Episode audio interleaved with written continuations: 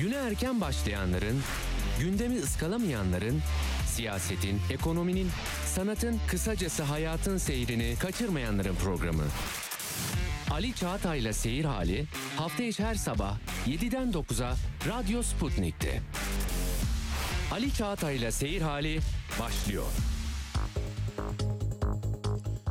Radyo Sputnik'te seyir halindesiniz. İstanbul 97.8, Ankara 96.2, İzmir 91.0, Bursa 101.4 ve Kocaeli 90.2 frekansından bizi dinleyebilirsiniz.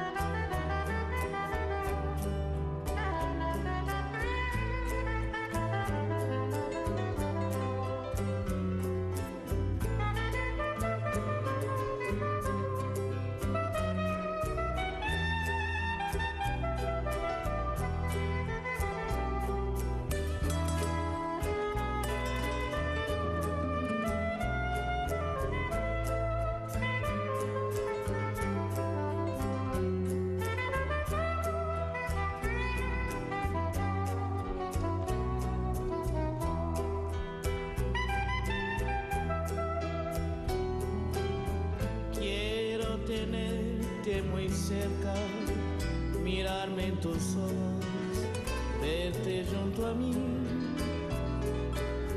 Piensa que tal vez mañana ya estaré muy lejos. Beni çok öp.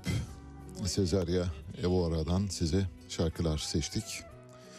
Sezarya Evora hastalıklarla boğuştuğu hayatının son yıllarını dışarıda tutarsak ya da göz ardı edersek olağanüstü görkemli fiziksel olarak müthiş bir kadındı ve olağanüstü bir sesi vardı.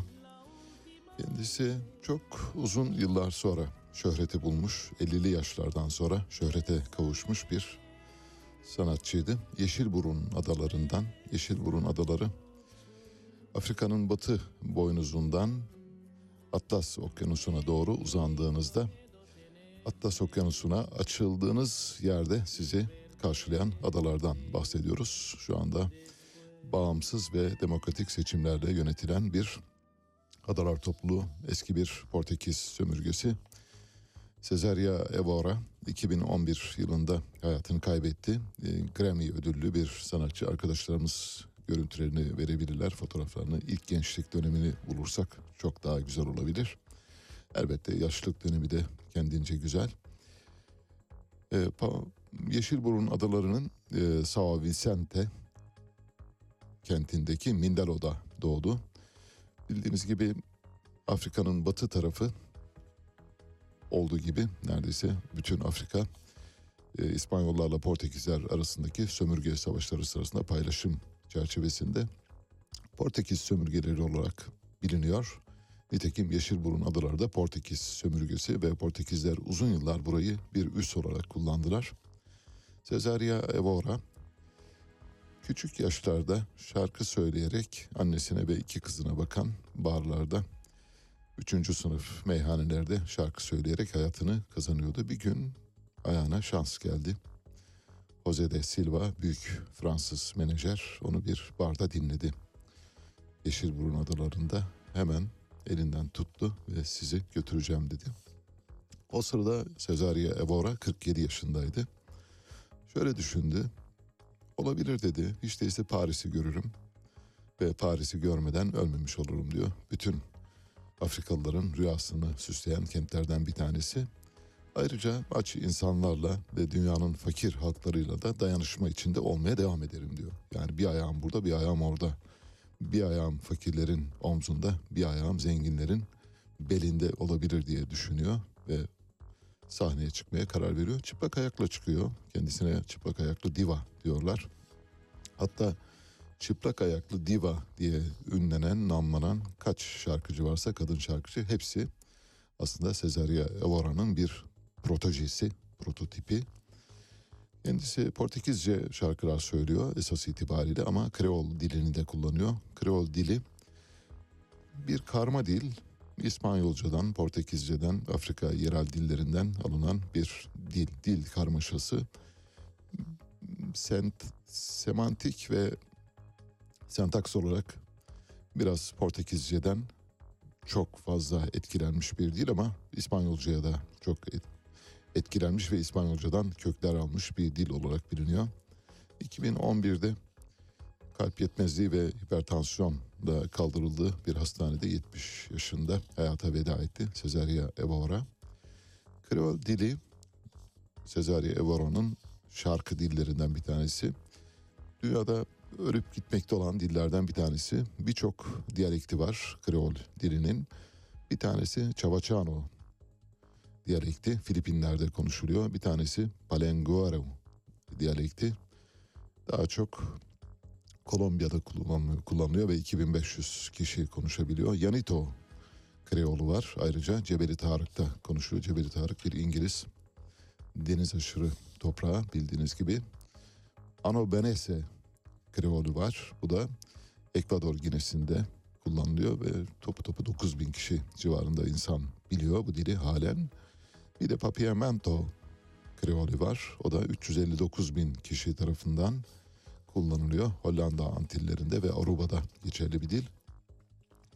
Yeşilburun adaları Portekizlerin yola çıkarken ilk yollarına düşen adalardan bir tanesi. Amerika'ya ulaşmak istiyorlar ama Amerika'ya gitmeden önce yolların üzerindeki tek durak yeri. Bu yüzden de Atlantik'e açılırken, Afrika'dan ya da Avrupa'dan Atlantik'e açılırken ilk sığınabileceğiniz liman orada Yeşilburun adalarında. Ee, bildik adıyla Cabo Verde diye bilinir ya da Capo Verde, Cabo Verde diye de telaffuz ediliyor. 8 adacıktan oluşuyor. 8 adanın bir kısmı, birkaçı hatta çoğu volkanik ada. Dolayısıyla yerleşime çok müsait değil. En büyük üç adası Santiago, Santo Antao ve Boa Vista. Bu üç adada yerleşim var. Şu anda nüfusu son derece az. Yani gidenlerin nüfusu Yeşilburun adalarından giderek başka yerlere yerleşen diasporanın ya da gündelik Türkçe, öz Türkçe deyimiyle kopuntu ya, e, nüfusun Yeşilburun adalarından daha fazla olduğunu biliyoruz. 500 bin civarında insan yaşıyor şu anda Yeşilburun adalarında. Ve turistik bir bölge. Sadece turizmle yaşıyor. 16. 17. yüzyılda köle ticaretin dolayısıyla çok uğrak yeriydi. Bütün gemilerin gelip orada rüsum bıraktığı yerlerden biri olduğu için çok gelişti. Ancak sonradan köle ticareti bitince artık Yeşilburun adalarının yani Cabo Verde'nin de önemi azaldı. Nüfusunun büyük bir bölümü Katolik. Elbette Afrika yerel dinlerine inananlar da var. Animistlerin de dini olarak buraya mensubiyetleri olduğunu biliyoruz. Başlıyoruz. Size Cesaria Evora'dan birazdan birkaç parça daha çalacağız. Örgütlü bir toplumun ya da sesini yükselten bir toplumun ya da herhangi bir konuda biraz gürültü yapıldığı takdirde işlerin en olumsuz ve en karamsar olduğu noktada bile tersine dönebildiğini kanıtlayan bir haberle başlayacağız. Bu haberde bizim de küçük çaplı bir katkımız var. Yani hani ne derler karınca kararınca çorbada tuzumuz var bu haberde. Bildiğiniz gibi bundan bir hafta kadar önce Ulaştırma Bakanlığı Denizcilik Genel Müdürlüğü imzasıyla bir genelge yayımlandı. Bu genelgede 6 Kasım'da İstanbul Boğazı'nın gemi trafiğine kapatılacağı ve avlanmaya serbest hale getirileceği belirtilmişti. İki sebepten dolayı bu haberi gündeme getirmiştik. Bir, neden boğazı kapatıyorsunuz? Neden balık katliamına yol veriyorsunuz? Çünkü o tarihlerde boğazda büyük bir balık seyri seferi var. Balıklar bir yerden bir yere geçiyorlar. Boğazı terk edip Karadeniz'e, bazıları da Akdeniz'e geçiyorlar. Marmara'ya geçiyorlar. Dolayısıyla göç yollarının olduğu bir dönemde boğazın kapatılarak ava açılması katliamın daniskasıdır dedik. Bir başka şey daha söyledik aynı gün. Ee, konu Tarım ve Orman Bakanlığı'nın uhdesinde olduğu halde, yetkisinde olduğu halde neden Ulaştırma ve Altyapı Bakanlığı böyle bir şeye kendini memur ediyor dedik. Aradan tam bir hafta geçti. 26-10-2022 tarihli genelge elimde. 1 Ekim 2022 tarihli genelgede elimde.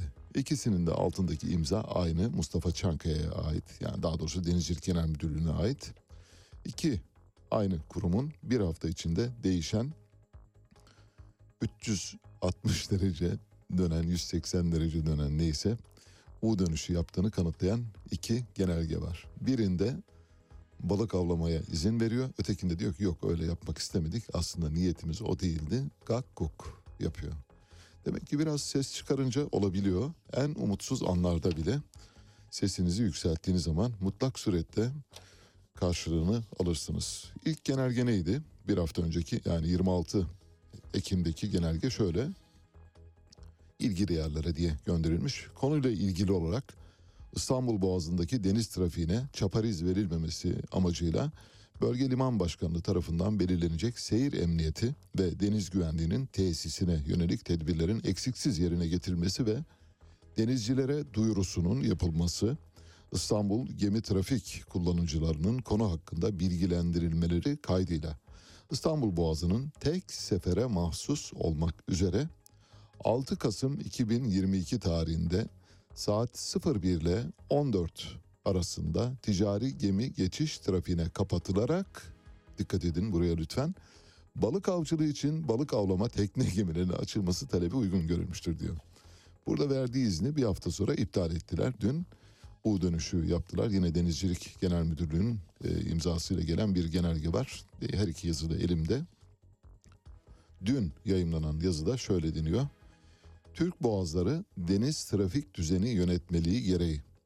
Türk Boğazları'nın deniz trafiğine kapatılması bakanlığımızın yetkisinde olup yine aynı yönetmelik hükümlerine göre Türk Boğazları'nda sadece trafik ayrım düzeni içinde seyir emniyeti, can ve mal güvenliğini sağlamak amacıyla yelkenle ve kürekle seyretmek, yüzmek ve balık avcılığı yasağı bulunmaktadır. Bu itibarla Genel Müdürlüğümüze İstanbul Boğazı'nın 6 Kasım 2022 tarihinde gemi trafiğine kapatılması sırasında yapılacak balık avcılığı faaliyeti Tarım ve Orman Bakanlığımızın verdiği balıkçılıkla ilgili izinler ve yasaklar kapsamında icra edilecek olup tüm faaliyetlerin mer'i mevzuat kapsamında yürütülmesi zorunludur.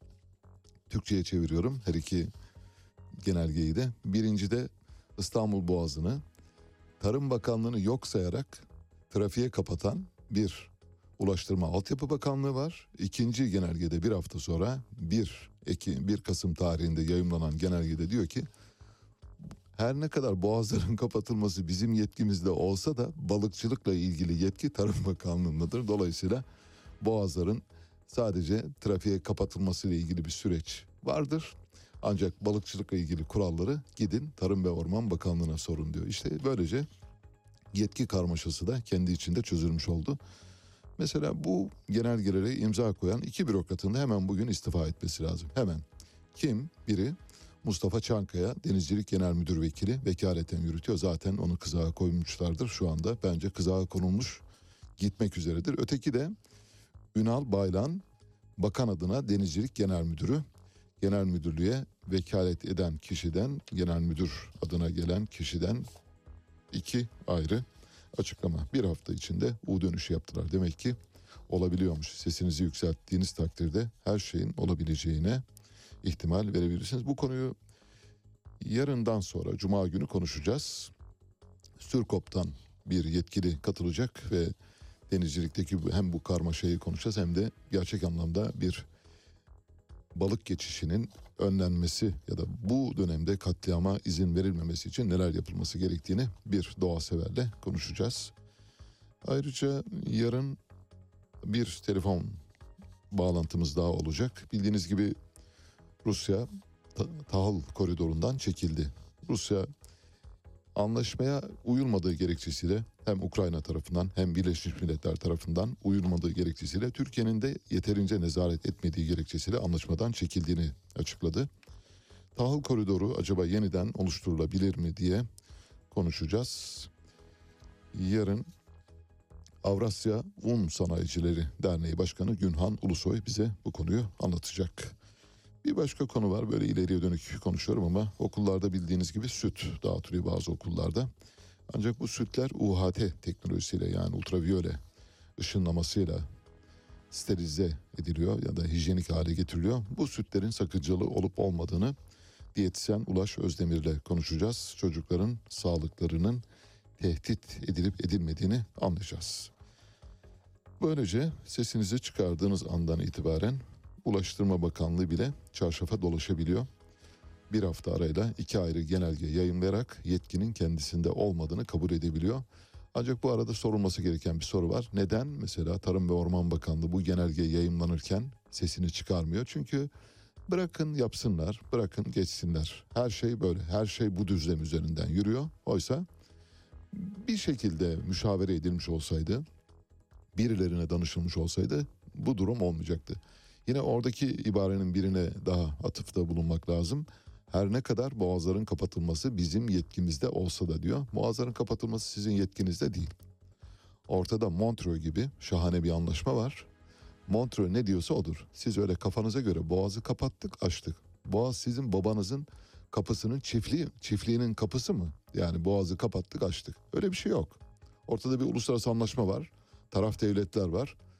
Taraf devletlerin hilafına herhangi bir karar almanız mümkün değil. O bile yanlış. Yani şurada kullanılan bu ibare bile yanlış. Yanlış içinde yanlış, yanlış kere yanlış.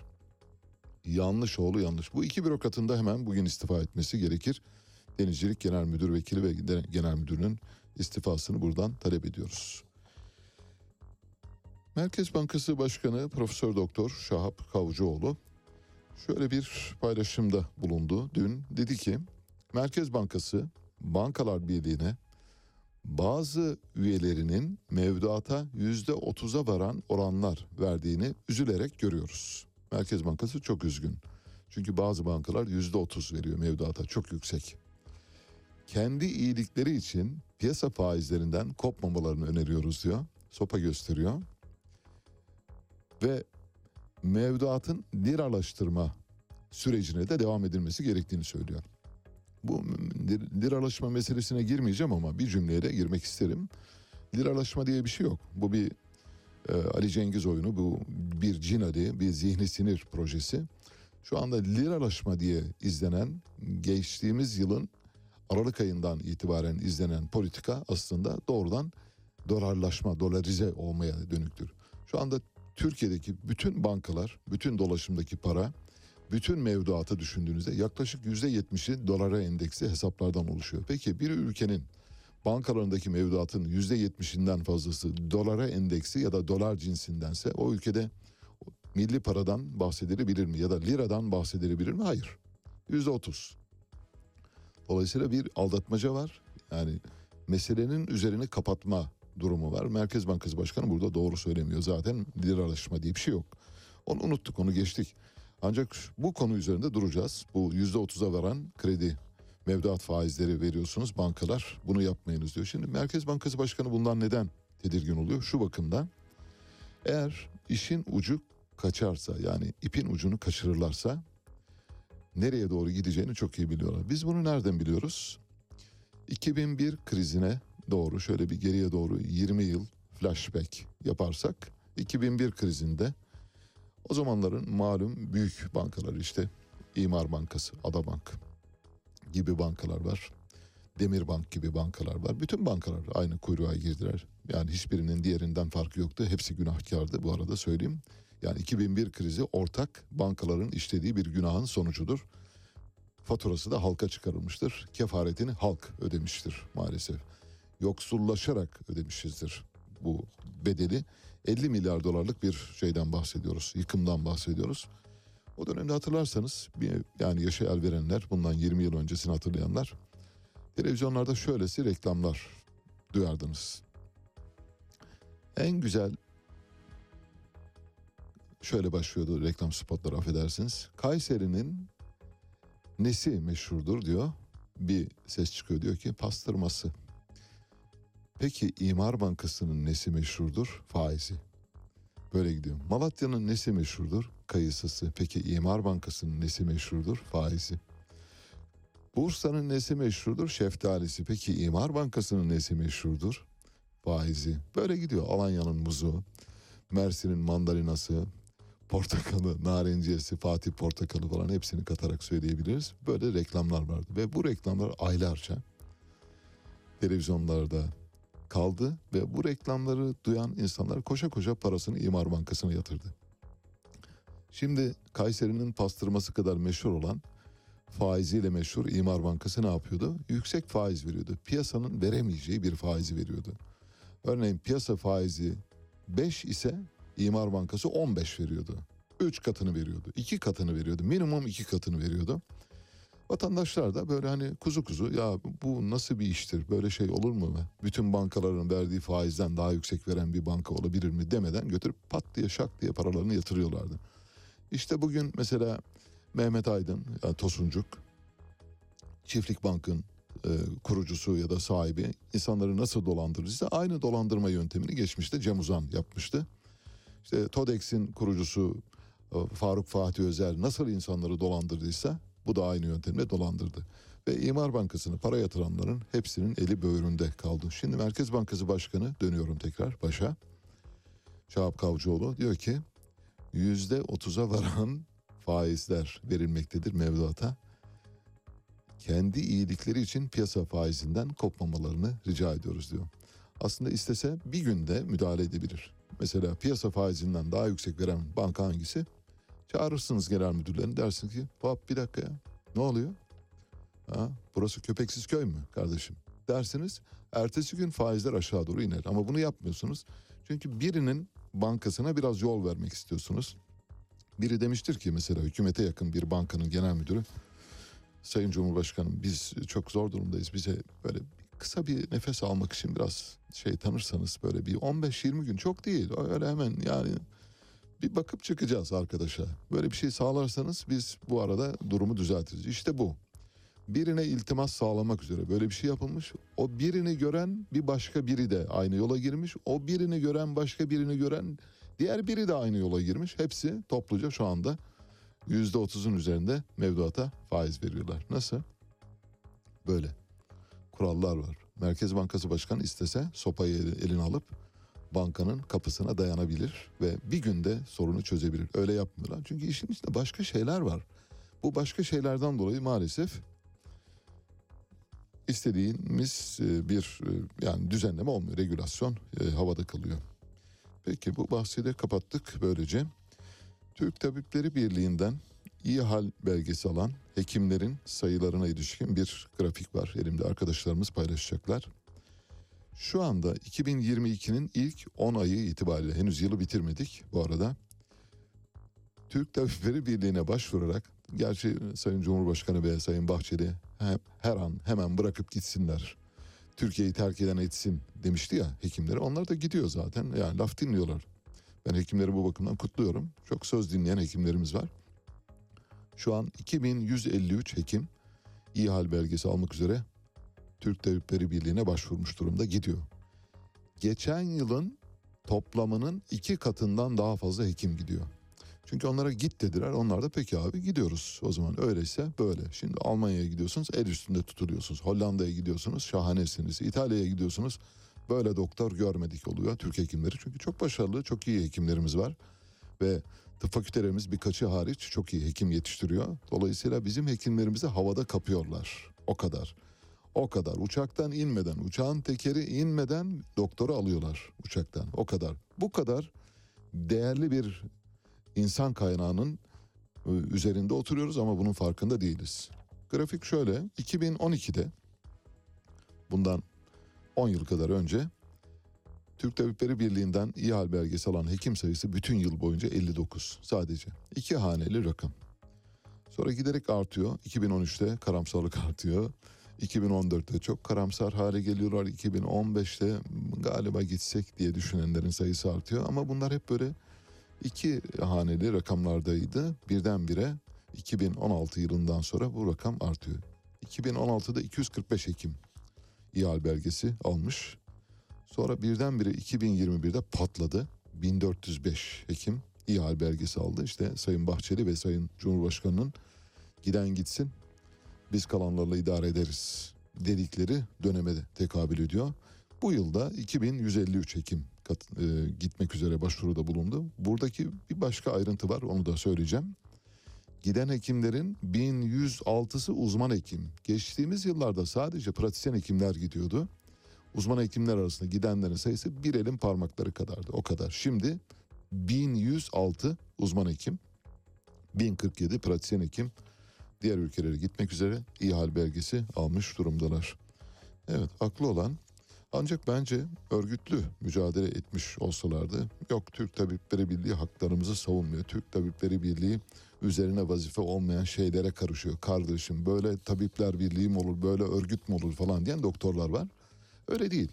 Bu bir bütündür. İnsan hakları savunusu bir bütündür. Her şeyi savunacaksın. Sadece sizin çıkarlarınıza dokunduğu zaman değil, kamunun, halkın, vatandaşın, yoksulların, insanların çıkarlarına dokunduğu zaman da sivil toplum örgütleri ses çıkarabilmelidir. İşte Türk Tabipleri Birliği'nin yaptığı iş bu. O yüzden böyle hani efendim bizim örgütümüz he- hekimlik haklarına sahip çıkmaktan öte her şeye sahip çıkıyor gibi genel eleştiriler yapılıyor. Bu eleştiriler doğru değil. Düzleminden ve boylamından ya da e, kavramından, konseptinden saptırılıyor. Anayasa Mahkemesi Başkanı Profesör Zühtü Arslan şöyle dedi. Bugün itibariyle mahkememize 123 bine yakın bireysel başvuru var. Dünyanın hiçbir anayasa mahkemesinde hiçbir ulusal insan hakları mahkemesinin önünde bu kadar başvuru yok. Kim söylüyor? Anayasa Mahkemesi Başkanı. Kime söylüyor? Yukarıya söylüyor. Söylemesi gereken kendisi mi? Hayır. Başkalarının söylemesi lazım. Peki kimi kime şikayet ediyor? Kendisini kendisine şikayet ediyor. Sen Anayasa Mahkemesi Başkanısın. Çıkarsın dersin ki bir dakika bu bireysel başvuru hakkı bizi felce uğrattı. Bireysel başvuru hakkı Anayasa Mahkemesi'nin yüklenebileceği bir yük değil. Ne yapılması lazım? Bir birinci derece mahkemesi kurulur.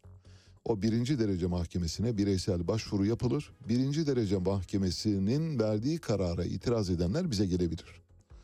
Hatta bir istinaf mahkemesi de kurulabilir arada. Yani bir birinci derece bireysel başvurularla ilgili mahkeme o bireysel başvuruların sonuçlandırılmasıyla ilgili temiz süreciyle ilgili bir istinaf mahkemesi, ara mahkeme, sonra da anayasa mahkemesi. Böyle üç kademeli. Kuramıyorsanız şikayet etmeyin. Şikayet ediyorsanız işinizi yapın. Anayasa Mahkemesi Başkanı şikayet merci değildir. Anayasa Mahkemesi Başkanı bu işin çözüm merciidir. 123 bin. Ben böldüm hesapladım.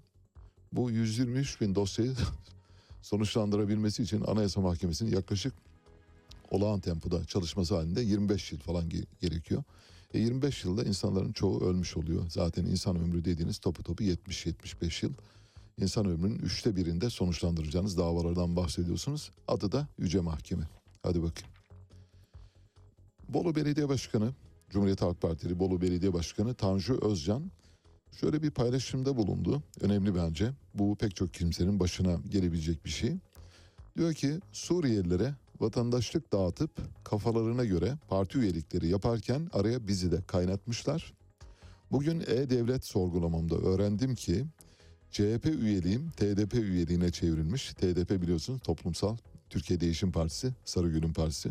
Sarıgül önüne giren her şeyi tokatlıyor biliyorsunuz. Otomobili tokatlıyor, taşı tokatlıyor. Meyve meyve suyu poşetini tokatlıyor. Her şeyi tokatlayarak böyle bir şey tutturdu gidiyor ama çok izleniyor onu söyleyeyim. TikTok'ta müthiş. TDP üyeliğine çevrilmiş. Üstelik 10 yıldır gitmediğim kilisten kim ne oyun oynadıysa hesabını yargı önünde verecek.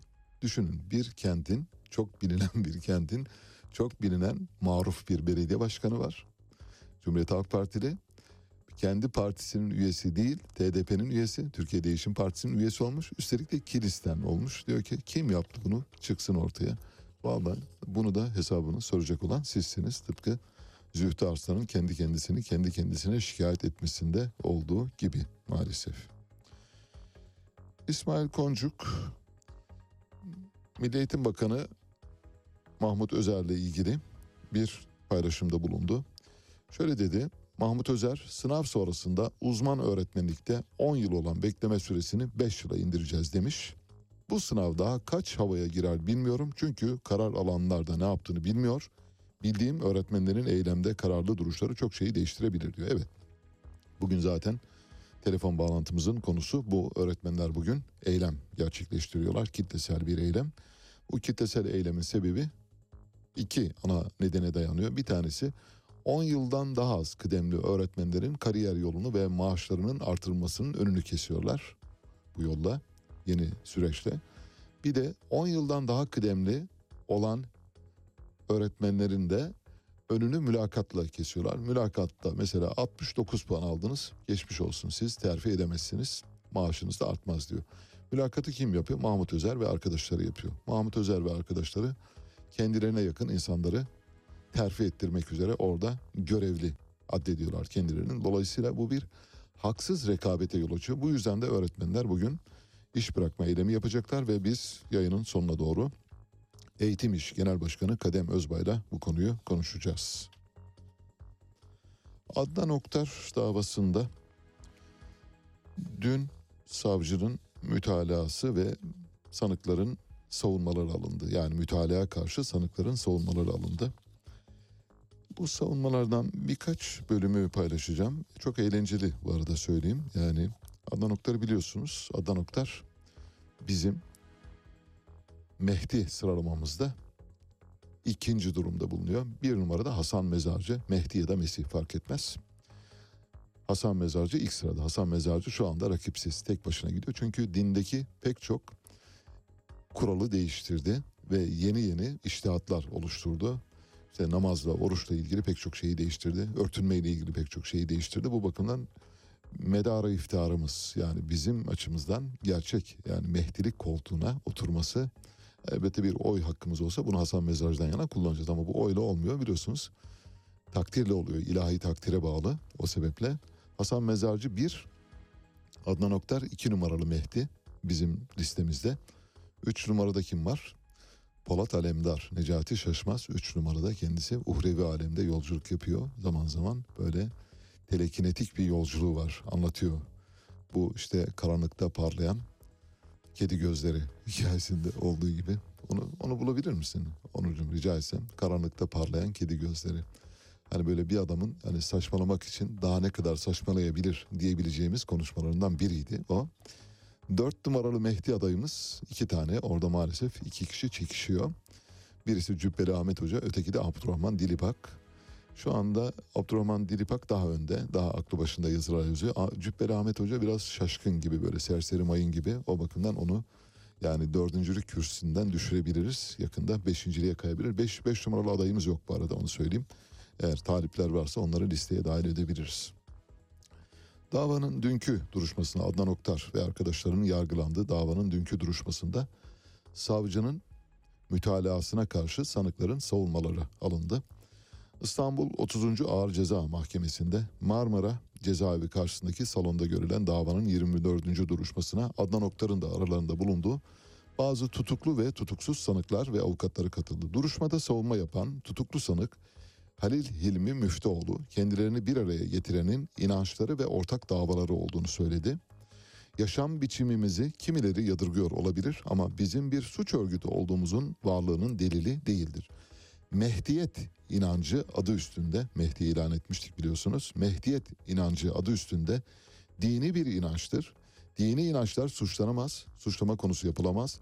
İddianame ve mütalaada bu anayasal hakkımızı çiğnemiş, suç işlemişlerdir savcıyı suçluyor. Benden başka hiç kimseyi ilgilendirmeyen bir konuda suçlanmaktayım. Evet Mehdiyet inancım vardır. Buna inanmak bir suç değildir diyor. Asıl duruşmadaki bomba hmm, Adnan Oktar'ın arkadaşlarından onlara kedicikler diyorlar. Biz öyle kullanmıyoruz. Merve Büyükbayrak şöyle bir savunma yaptı. Sordu. Hakim dedi ki neden bu örgütün içindesin? Merve Büyükbayrak şöyle dedi. Adnan Bey'i yakıcı bir aşkla seviyorum. O cennetten gelmiş bir kuzu gibi adeta gözümde. Ama asıl ruhunu seviyorum. Saçının telinden tırnağının ucuna kadar aşığım. Bu metafizik bir bağ ve bu bağ Allah'ın izniyle kimse koparamaz diyor Merve Büyükbayrak. Müthiş. Yunus'la Şems arasındaki aşka benzer bir aşktan bahsediyoruz. Asıl bomba sonda mütalaya ilişkin sanıkların savunmalarının dışında mütalada şunu diyor. Savcı diyor ki bu öyle göründüğü gibi bir örgüt değil. Bir defa onu teslim edelim diyor. Yani hani sıradan Adnan Oktar ve arkadaşlarının kurduğu böyle hani işte partiler düzenli. Öyle bir şey değil diyor. Sakın öyle yani bize ne eğlenebilirler. Bize ne istediklerini yapabilirler savcı. Yani bu anlama gelen bir mütalada bulunuyor. Savcının mütalasında dikkat çeken husus şu. Bomba. Sanıkların yani Adnan Oktar ve arkadaşlarının Akkuyu Nükleer Santral Projesi 1. Suriye politikaları ve Türkiye ile Rusya'yı ilgilendiren istihbari konularda dikkat edin buraya bilgi toplama, ayrılan örgüt üyelerinin zor durumda bırakılmaları içinde onlar hakkında FETÖ'cü oldukları iddialarını istihbarat birimlerine sızdırma konusunda çalışmalar yürütmektedirler. Demek ki iki konu var. Savcı diyor ki bir, siz sıradan bir örgüt değilsiniz, öyle arkadaş grubu falan değilsiniz. Biz bunu yemeyiz. Akkuyu nükleer santrali konusunda istihbarat topluyorsunuz, yabancı devletlere aktarıyorsunuz. Suriye politikaları konusunda istihbarat topluyorsunuz. Türkiye'nin düşmanlarını aktarıyorsunuz.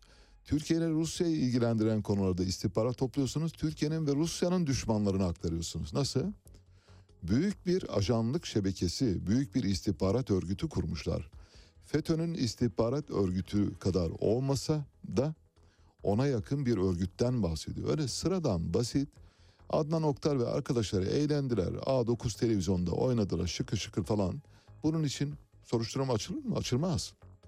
Savcılık ya da yargı işi ciddi bir iştir. İşin içinde uluslararası casusluk var. Üç ayrı konuda bir kez daha söylüyorum. Akkuyu Nükleer Santrali'nin istihbari faaliyetlerine girmişlerdir. Suriye politikaları konusunda istihbari faaliyetler, bilgi satmak yani ajanlık yapmak ve Türkiye ile Rusya'yı ilgilendiren konularda da yine ajanlık faaliyetleri yaparak istihbari bilgileri Türkiye ve Rusya'nın düşman olan ülkelere satmaktan suçlanıyorlar. Somut belgeleri var. Somut. Başka ne var? Diyor ki bir de sizden ayrılan, ayrılmak isteyen arkadaşlarınıza da FETÖ'cü damgasını basarak onları da sistemin dışında itiyorsunuz diyor. Çok ciddi suçlamalar. Bu yüzden de 1076 yılda yargılanıyor Adnan Oktar. Etkin pişmanlık hükümlerinden yararlanmak isteyen sanık ve katılanların beyanlarına göre örgüt lideri Adnan Oktar'ın özellikle kadın örgüt mensuplarına yönelik bakışını beğenmediği, yanlış hitap ettiği, kendisine itiraz ettiği ya da karşı çıktığı gibi sebeplerle. Bunlar bakın vakayı adiye. Savcı bunların üzerinde durmuyor bile fazlaca. Adnan Oktar bu gibi durumlarda yani senin bakışını beğen- beğenmedim diyor, dövüyor mesela. Ee, bana yanlış hitap ettin işte hoca efendi benim canım ruhum falan demedin dövüyor ve hakaret ediyor, taciz ediyor.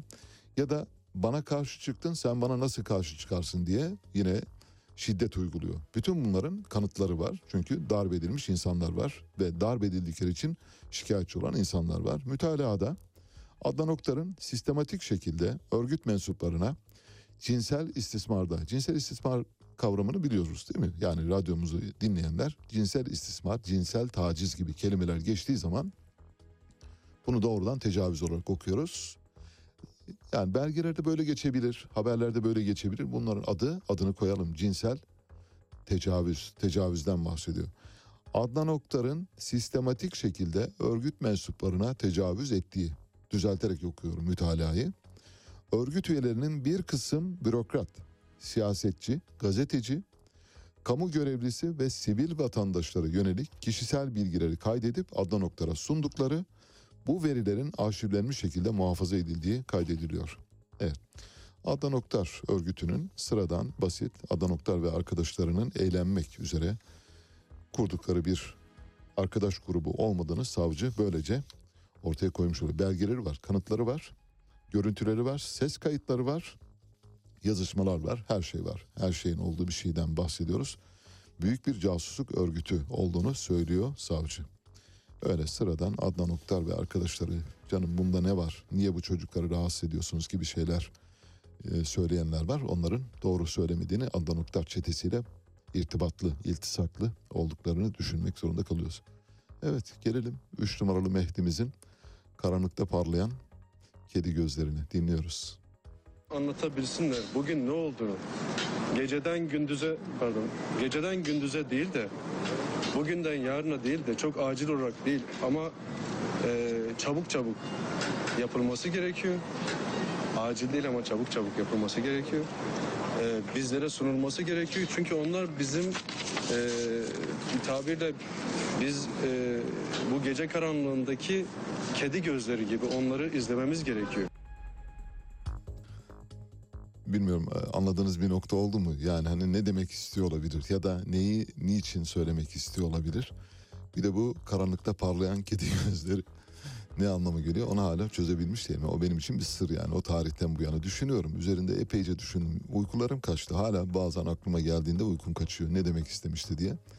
İşte çabuk çabuk değil ama acil acil diyor mesela. Demek çabuk çabuk olmayan şey acil olamayabiliyor ya da acil olan şey çabuk çabuk olmayabiliyor gibi işte neyse yani onun şeyiyle e, düşünce iklimiyle söylemeye çalışıyorum.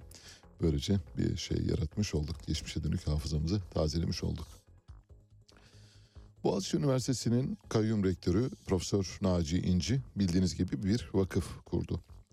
Bu vakfın adı, adı da aynen bu vakıf yani Boğaziçi Üniversitesi Vakfı anlamına geliyor kısaltılmış adı olarak.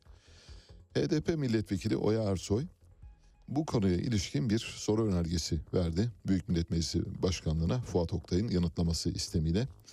Soru önergesindeki soruları yorumsuz olarak okuyorum. Boğaziçi Üniversitesi'ndeki durumu daha iyi anlayabilmek bakımından. Diyor ki Oya Ersoy, HDP milletvekili kendisi, 5072 sayılı dernek ve vakıfların kamu kurum ve kuruluşlarıyla ilişkilerine dair kanunda 5072 sayılı dernek ve vakıflar kamu kurum ve kuruluşlarının ismini alamaz. Ne demekmiş?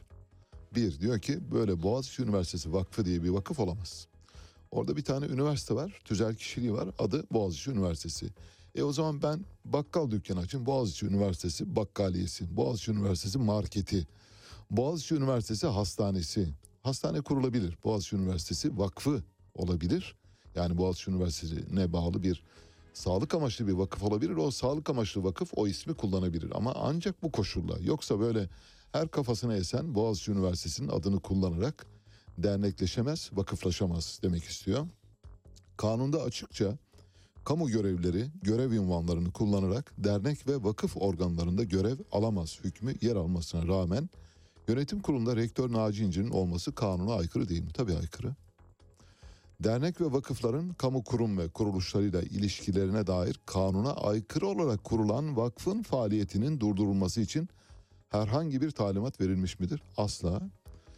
5072 sayılı yasanın çıkarılma nedeni çeşitli kamu dernek ve vakıflarının sunulan kamu hizmetleri karşılığında veya bu hizmetler vesilesiyle bireylerden para toplamalarının önüne geçmektir. Kurulan bu vakıf bağış adı altında para toplayarak kanuna aykırı hareket etmiyor mu? Ediyor bal gibi.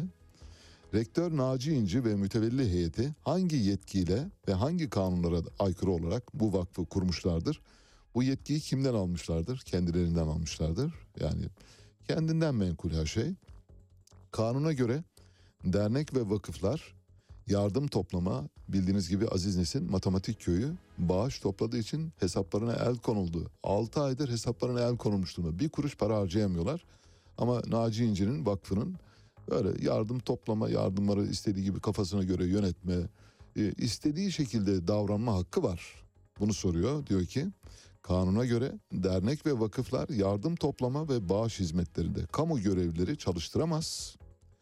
Bağış toplayan rektör Naci İnci hakkında herhangi bir soruşturma açılmış mıdır? Ya Naci İnci'ye dokunabilirler mi Allah'ını seversen?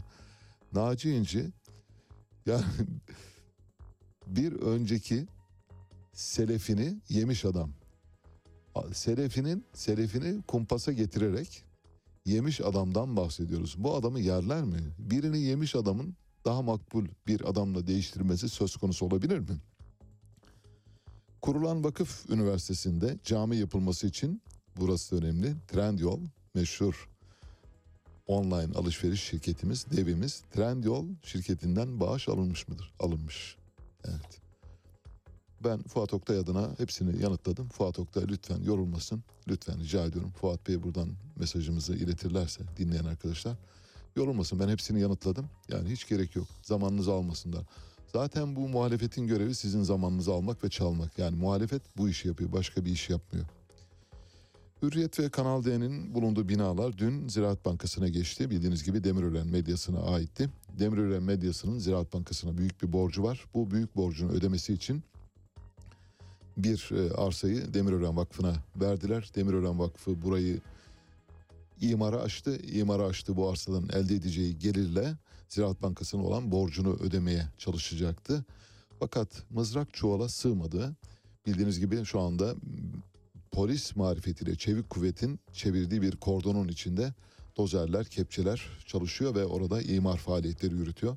Dün şöyle bir karar geldi Ziraat'tan. Ziraat Gayrimenkul Yatırım Ortaklığı'ndan kamuoyu aydınlatma platformuna denildi ki mülkiyeti Ziraat Bankası'nda bulunan Bağcılar'daki tapunun yani Doğan Medya Center'dan, Demirören Medya Center'dan bahsediyoruz. Demirören Medya Yatırımları Ticaret AŞ arasında 28 Ekim tarihinde Ziraat Bankası ile imzalanan protokol çerçevesinde bu mal varlıklarının Ziraat Bankası'na geçmesine karar verilmiştir. Şu anda binada kaçak oturuyor. Haber gönderelim. Kaçak oturuyor artık yani lütfen rica ediyoruz çıksın. Kaçak binada oturmak ayrıca suçtur. Peki. Şimdi ufak ufak haberlere gideceğiz. Müziklere erken giriyoruz. Bunun bir sebebi var. Dün izleyicilerimizden biri neden sendikacıyı birkaç dakika daha konuşturmadınız dedi. Bu tamamen teknik bir şey.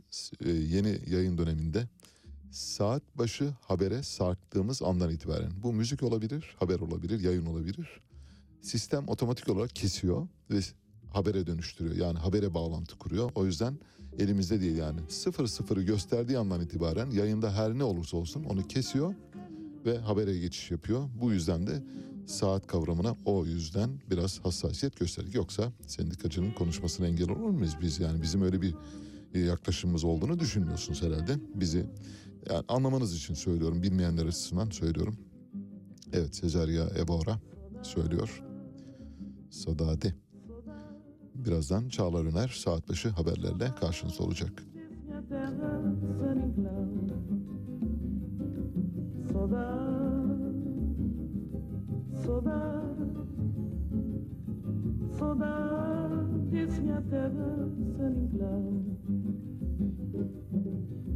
Quem mostrava esse caminho longe, quem mostrava esse caminho longe, esse caminho passando-me. Quem mostrava esse caminho nós, quem mostrava esse caminho nós, esse caminho passando-me. Saudade, saudade, saudade, minha terra, San Inclán. Saudade, saudade, saudade, minha terra, Inclán. Se vou escrever, muito a escrever. Se vou esquecer, muito a esquecer. Até dia que vou voltar. Se vou escrever, muito a escrever. Se vou esquecer, muito a esquecer. Até dia que vou voltar. Saudade, Saudade, saudade, desse minha terra, sem enclau.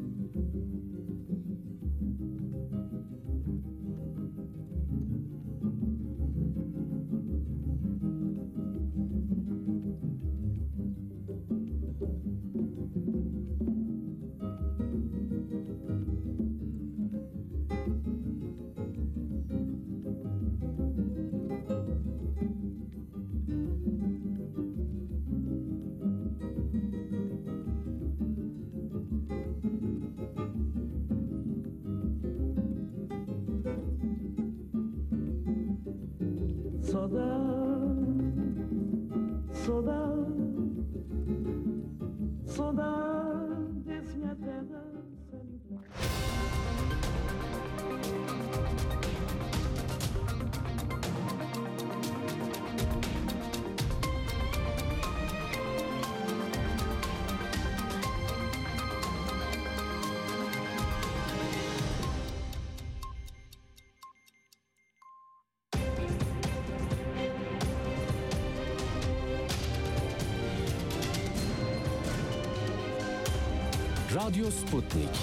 Anlatılmayanları anlatıyoruz. Saat 8 gündemden gelişmelerle sizlerleyiz. Ben Çağlar Öner, önce özetler. AK Parti'nin hazırladığı başörtüsüne yasal anayasal düzenleme teklifi bugün Türkiye Büyük Millet Meclisi'ne geliyor. Türk askerinin Azerbaycan'daki görev süresi ve RÜTÜK'e üye atanmasına ilişkin kararlar resmi gazetede yayımlandı. Cumhurbaşkanı Erdoğan, CHP lideri Kılıçdaroğlu'nun iktidara yönelik kara parayla cari açığın finanse edildiği suçlamasına yanıt verdi. Detaylar haberimizde.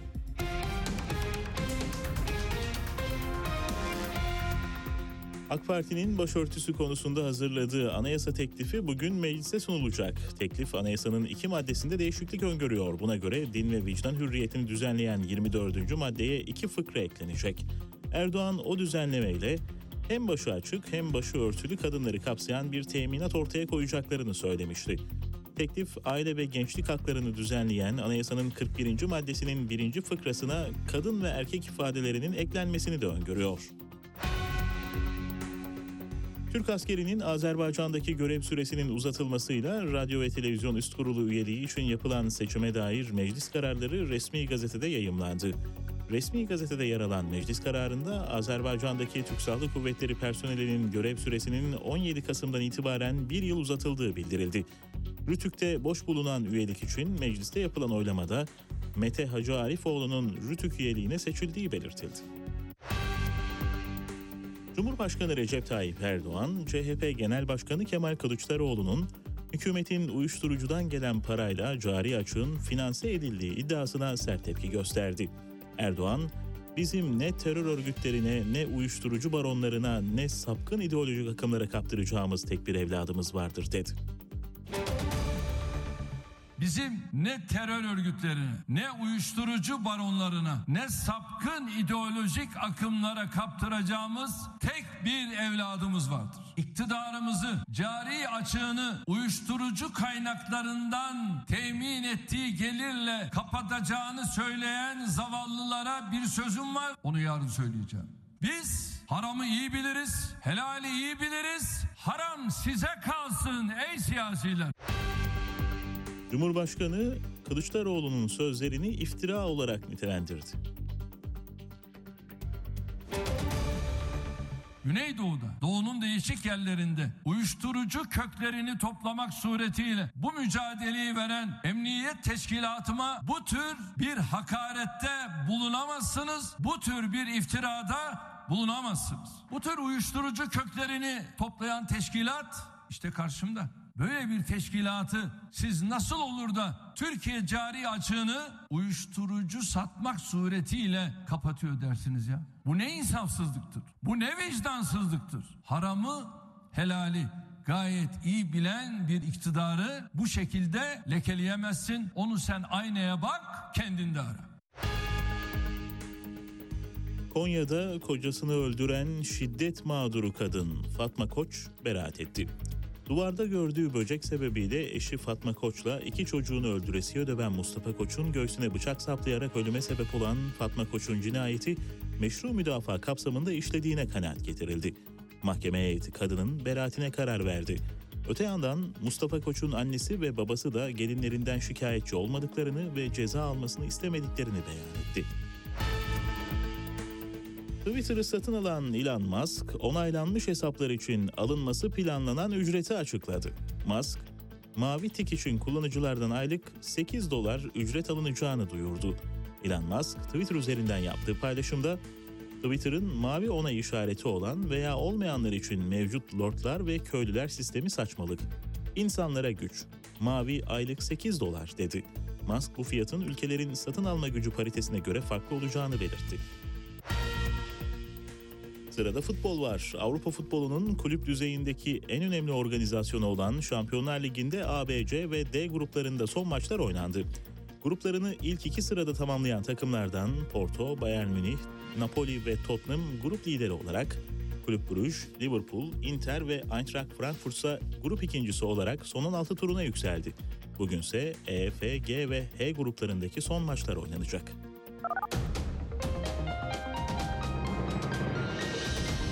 Sekiz bültenini aktardık. 9'da görüşmek üzere. Hoşçakalın. Radyo Sputnik artık dünyanın en çok kullanılan sosyal ağlarından biri olan Telegram'da. Hala kullanmıyorsanız önce Telegram uygulamasını mobil cihazınıza yükleyin. Ardından Radyo Sputnik'in Telegram kanalına katılın. Canlı yayınlarımızı ve programlarımızı kaçırmayın. Anlatılmayanları anlatıyoruz. Son dakika haberleri, canlı yayınlar, multimedya ve daha fazlası Sputnik Haber Ajansı'nın web sitesinde. Dünyanın küçük bir parçasını değil, tamamını anlamak istiyorsanız sputniknews.com.tr'yi tıklayın, habersiz kalmayın. Radyo Sputnik 5 merkezden karasal yayında. İstanbul 97.8, Ankara 96.2, İzmir 91, Bursa 101.4, Kocaeli 90.2. Karasal yayınlarımızın olmadığı yerlerde tr.sputniknews.com adresinden iOS ya da Android mobil cihazınızdan Sputnik News uygulamasını indirerek dinleyebilirsiniz. Radyo Sputnik.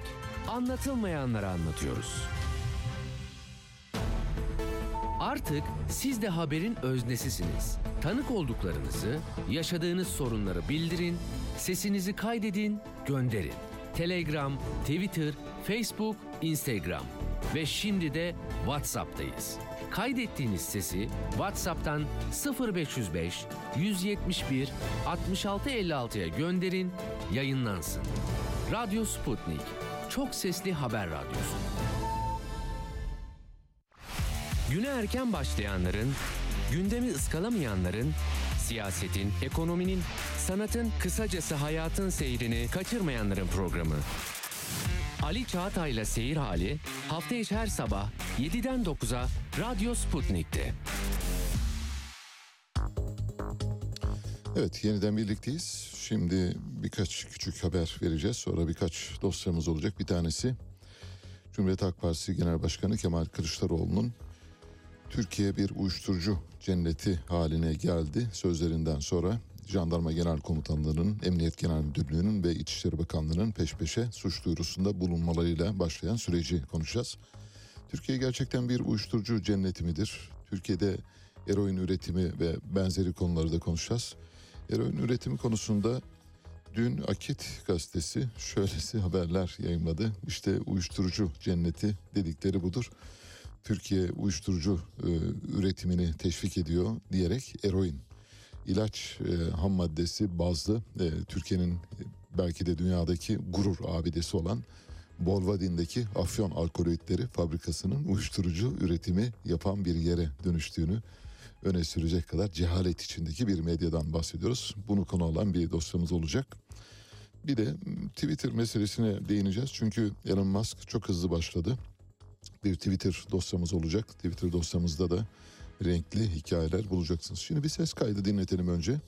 Bildiğiniz gibi AK Parti Grup Başkan Vekili Mahir Ünal Türk diliyle ilgili, Türkçe ile ilgili yani Türk e, dil devrimi ve harf devrimi sonrasında Türkiye'nin köklerinden koptuğunu ve düşünme setini kaybettiğini iddia etmişti. Arkasından 3 gün sonra Türkçeyi ses bayrağım diye niteleyerek e, savundu ancak savunması yeterli bulunmadı ve görevden alındı. Görevden affını talep etti.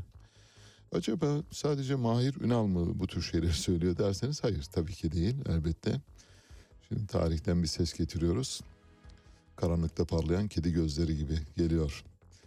Cumhurbaşkanı Recep Tayyip Erdoğan geçmişte neredeyse Mahir Ünal'ın söylediklerini birebir tekrarlayan sözleri var. Bir hatırlayalım. Bizim son derece zengin bilim yapmaya, bilim üretmeye son derece müsait bir dilimiz varken bir gece yattık, sabah kalktık, baktık o dil yok. Derece elverişli olan dil yapısı adeta işte şu anda Türkçenin mevcut kelime hazinesiyle felsefe yapamazsınız. Ya Osmanlıca kelime ve kavramlara başvuracaksınız ya da İngilizce, Almanca, Fransızca kelime ve kavramlara başvuracaksınız. Değerli hocalarım, değerli arkadaşlar, bu sorunların hepsini aşmak zorundayız. Bu sorunlar ile değil, Evet. e, Türkçenin bugünkü yapısıyla felsefe yapamazsınız diyor. Hani desek ya felsefe ne falan bize mesela felsefeyi bir cümle içinde açıklayın desek böyle apışıp kalacak bir sürü insan var memlekette ama ne yazık ki aynı şeyi Mahir Ünal söyleyince görevden alınıyor Sayın Cumhurbaşkanı defalarca söylemiştir defalarca pek çok zeminde söylemiştir ancak onu görevden alacak bir mekanizma yok. O yüzden de Devlet Bahçeli bu mekanizmayı Mahir Ünal aleyhine çalıştırmıştır. Oysa AK Parti içinde bu görüşler yani biraz önce Mahir Ünal'ın görevden alınmasına sebep olan görüşlerin yaygın biçimde kullanıldığını ve gündemde olduğunu biliyoruz. AK Parti'nin baştan ayağa hemen hemen bu donanım içinde hareket ettiğini görüyoruz. Bir küçük tasarruf haberi var. Bildiğiniz gibi serpme kahvaltı. Serpme kahvaltı bir Türk icadı. Bu arada söyleyelim. Yani dünyanın hiçbir yerinde Türkiye'deki kadar saçma, absürt ve savurganlığa dayalı bir kahvaltı rejimi olamaz. İşte aynı ürünü mesela e, dört ayrı tabakta birinin üzerine biber serpiyor, peynir, öbürünün üzerine zeytinyağı koyuyor, o da peynir. Öbürünün üzerine kekik koyuyor, o da peynir. Aynı peyniri üç tabakta sunuyor size oldu size serpme kahvaltı. İşte zeytini de aynı şekilde birini limonluyor öbürünü sirkeliyor ötekine kekik koyuyor diğerine bi- biber koyuyor falan. Oh bakıyorsunuz dört tane biber e, soslu zeytin geliyor. Renkleri biraz farklı olabiliyor tabii bu arada onu söyleyelim. Bu serpme kahvaltı meselesinin bir savurganlık olduğunu herkes kabul ediyor aşağı yukarı ve serpme kahvaltıdan artık vazgeçmemiz gerektiğini söylüyorlar. Tüm Restoranlar ve Turizmciler Derneği Başkanı Ramazan Bingöl Kendisi büyük bir et lokantasının sahibidir aynı zamanda. Ve ülke genelinde yıllık serpme kahvaltı nedeniyle 100 milyar liralık bir israfın yaşandığını söylüyor. Ürünlerin yarısının çöpe gittiğini ifade ediyor. Bunu önlemek için serpme kahvaltı yerine seçmeli kahvaltıya geçme kararı aldık diyor. Benim başka bir önerim var onu birazdan söyleyeceğim. Türkiye İsrafı Önleme Vakfı tarafından yapılan bir araştırmada son dönemde yaygınlaşan serpme kahvaltıların yıllık 100 milyar liralık israfa neden olduğu belirtilirken Serpme kahvaltılarda zeytin, peynir, domates, tereyağı, reçel, yumurta, ekmek gibi gıdaların birçoğunun tüketilmediği için çöpe gittiği açıklamış. Doğru. Benim önerim şu. Serpme kahvaltıdan vazgeçelim ama serpme kahvaltıdan şöyle vazgeçelim. Serpme kahvaltı gelsin. Örneğin size bir menü sunsunlar. Desinler ki bakın serpme kahvaltıda şunlar var. Menüden bakacaksınız. 30 çeşit kahvaltı ürünü var. Bir tane eksilttiğiniz takdirde tanesini 10 liradan verdiğinizi varsayalım. Bir tanesini eksilttiğiniz zaman kahvaltı. Kahvaltı fiyatı kaç para? Kişi başı 300 lira. Eksiltiyorsunuz 30'dan bir tanesini 290 lira.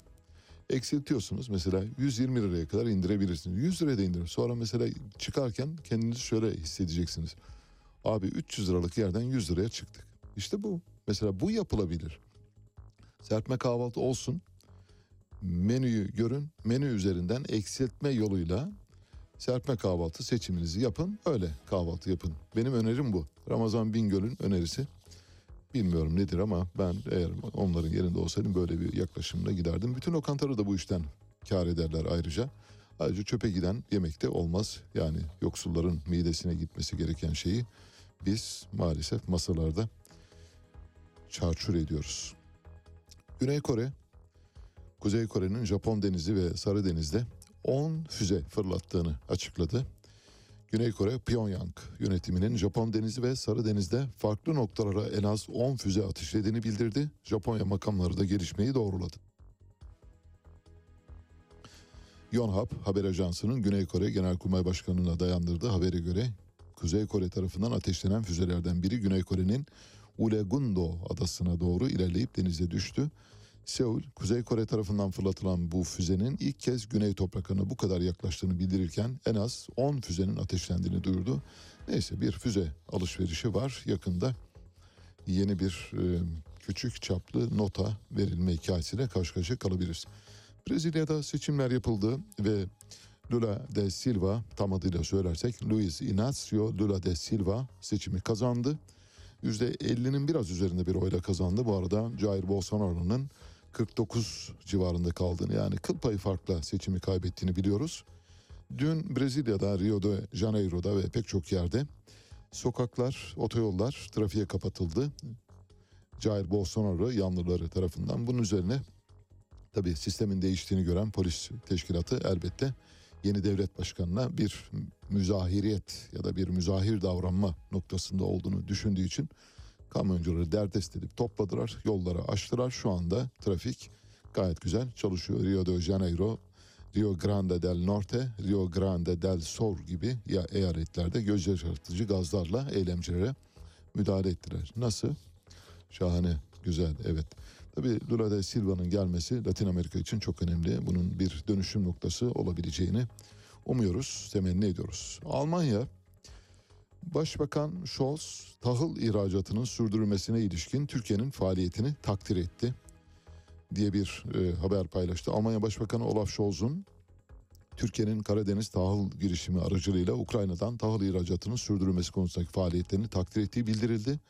Alman hükümet sözcüsü e, Cumhurbaşkanı Recep Tayyip Erdoğan'la ilgili bir açıklama yaptı ve telefonla görüştüler. Scholz ve Erdoğan'ın bölgedeki duruma ilişkin görüş alışverişinde bulunduğunu aktarıyor gazeteler. Şansölye Scholz, Türkiye'nin Karadeniz tahıl girişimi aracılığıyla Ukrayna'dan tahıl ihracatının sürdürülmesine ilişkin faaliyetini takdir etti ifadesini kullandı. Yarın bununla ilgili bir telefon bağlantımız olacak. Avrasya Un Sanayicileri Konfederasyonu Başkanı Günhan Ulusoy ile konuşacağız. Tahıl koridorunun yeniden kurulması hangi koşullara bağlıdır ya da burada ne gibi yanlışlar yapıldı? Tahıl koridoru hakim kalırsa yani kesintiye uğrarsa başımıza neler gelebilir? Ekmeği kaç paraya yeriz? Un fiyatları nereye gider? Buğday e, temininde güçlük çeker miyiz diye soracağız yarın sabah. Bursa'da bir yangın var. Bu yangın sabaha kadar devam etti. Biz yayına gelirken de e, takip ettim. Hala yangının sürdüğünü biliyorum. Şu saat itibariyle söndürülmesi ondan haberdar değilim ama bir tekstil fabrikasında büyük bir yangın. Bursa Nilüfer'de Minareli Çavuş mahallesindeki Nilüfer Organize Sanayi Bölgesi'nde faaliyet gösteren bir tekstil fabrikasına dün akşam çıkan ve sebebi bilinmeyen yangına müdahale ediliyor. Şu an itibariyle söndürülüp söndürmediğini bilmiyoruz. Yangın şu anda herhalde kontrol altına alınmıştır diye düşünüyoruz. Gecenin ilerleyen saatlerinde sabah 5'te henüz yandığına ilişkin bilgi vardı. Katar'a 2022 Dünya Kupası için gelecek ziyaretçilere hadislerden örnekler verilecek. Nasıl? Şimdi bir yandan kadınların statlara mini etekle kısa şortlarla gelmemelerini ve çok fazla dekolte giymemelerini söyleyen bir yönetim var. Beri yanda alkolü serbest bırakan bir yönetim var. Aynı yönetim. Aynı İslami içtihattan beslenen yönetimden bahsediyorum. İçtihadın bir tarafını görmezden geliyor, öteki tarafını uyguluyor. Voltaire'in dediği gibi eğer mesele paraysa akan sular durur. Burada da akan sular duruyor. Şimdi Katar başka bir şey yapıyor. Kadınların kılık kıyafetine, etek boyuna, şort uzunluğuna, dekoltesine izin vermeyen Katar İnci Adası'ndaki çeşitli noktalara hadisler astı. İngilizce hadisler var ayrıca. Arapça ve İngilizce tabii. Hadislerin birinde şöyle diyor. Her iyilik bir sadakadır. Yarım hurma bile olsa kendinizi sadakayla ateşten koruyun. O da yoksa güzel bir söz söyleyin. Bir başka hadis merhamet etmeyene merhamet edilmez diyor. Dünya Müslüman Alimler Birliği Genel Sekreteri Ali Karadagi hadislerin paylaşılmasına ilişkin olarak Katar İslam'ı tanıtmak için bilinçli yollar buluyor diyor. Evet dehşetengiz yollar bunlar. Bizim hiç aklımıza gelmezdi. Hadisleri e, billboardlarda sergilemek hiç kimsenin aklına gelmeyecek şeyi yapıyor Katar.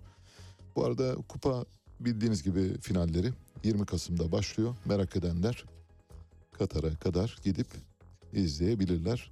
Ama giderken yanınıza uzun paçalı pantolonlar, haşemalar falan alınız lütfen. Havuza girerken de lazım olabilir. Tesettürlü kıyafetleriniz yanınızda olsun. Takkeniz, cübbeniz, e, poturunuz, e, çarığınız, her şeyiniz, tesbihiniz özellikle 99, 66, 33 hepsinden envai çeşit tespitlerle beraber gidiniz. Orada çünkü epey bir meşakkat çekeceksiniz. Ama o hadislere bakarak e, kendinize bir huzur bağışlayabilirsiniz. Yalnız kadınların e, dekoltesine bakmayın, bacaklarına bakmayın. Lütfen rica ediyorum. Çok ayıp oluyor. Gerçekten Katar yönetimi yasaklıyor. İçki serbest. Orada sıkıntı yok. Hiç. İstediğiniz gibi içebilirsiniz. Mesela Birleşik Arap Emirlikleri'ne gideniniz oldu mu bilmiyorum ben. Ya, Körfez ülkelerinden Birleşik Arap Emirlikleri'ne gittim. Katar'a da bir kez gittim ama çok kısa bir yani bir günlük bir ziyareti hiçbir şey anlayamadım ama Birleşik Arap Emirlikleri'nin şifresini çözdüm. Binaların dışında olan hiçbir şeye inanmayınız. Binaların içine girdiğiniz andan itibaren her şeyin değiştiğini görüyorsunuz. Mesela bir otelin içine giriyorsunuz.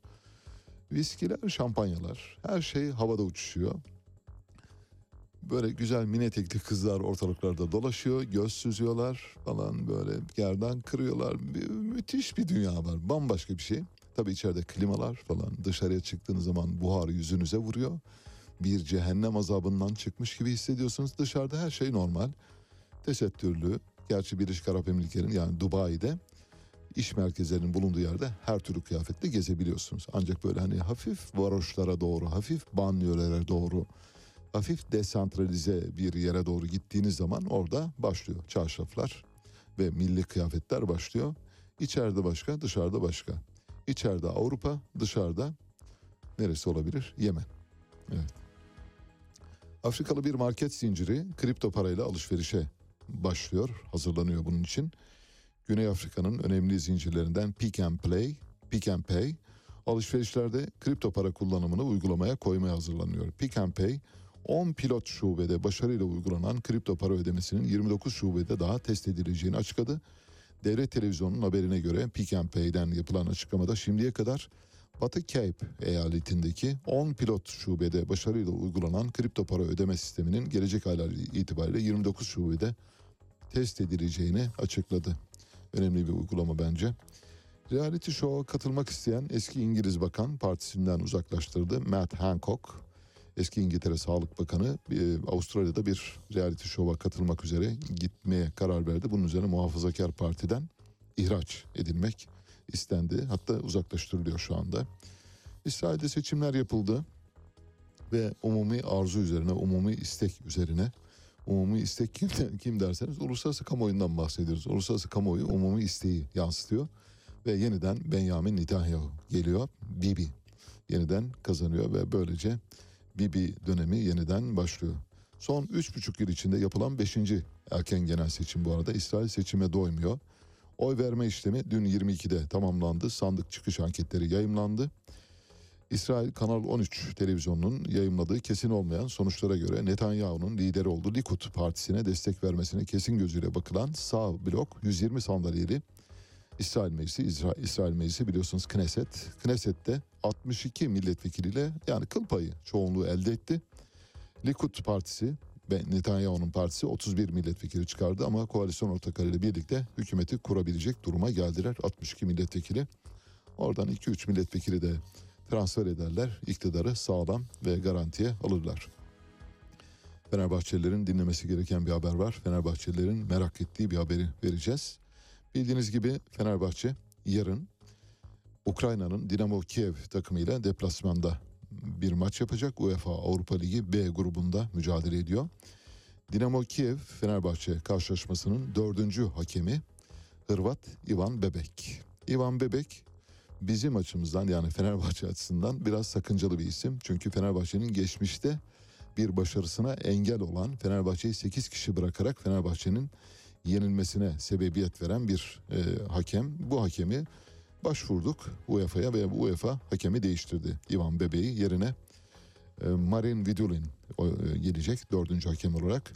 2015-2016 sezonunda Avrupa UEFA Avrupa Ligi 16 rövanşında Portekiz'in Braga takımıyla karşılaştı. Bildiğiniz gibi Fenerbahçe.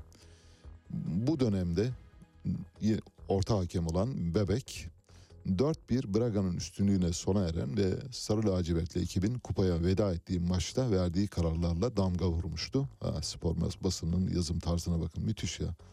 Verdiği kararlarla maça damga vurdu. Damgasını vurdu. Karanlıkta parlayan kedi gözleri gibi.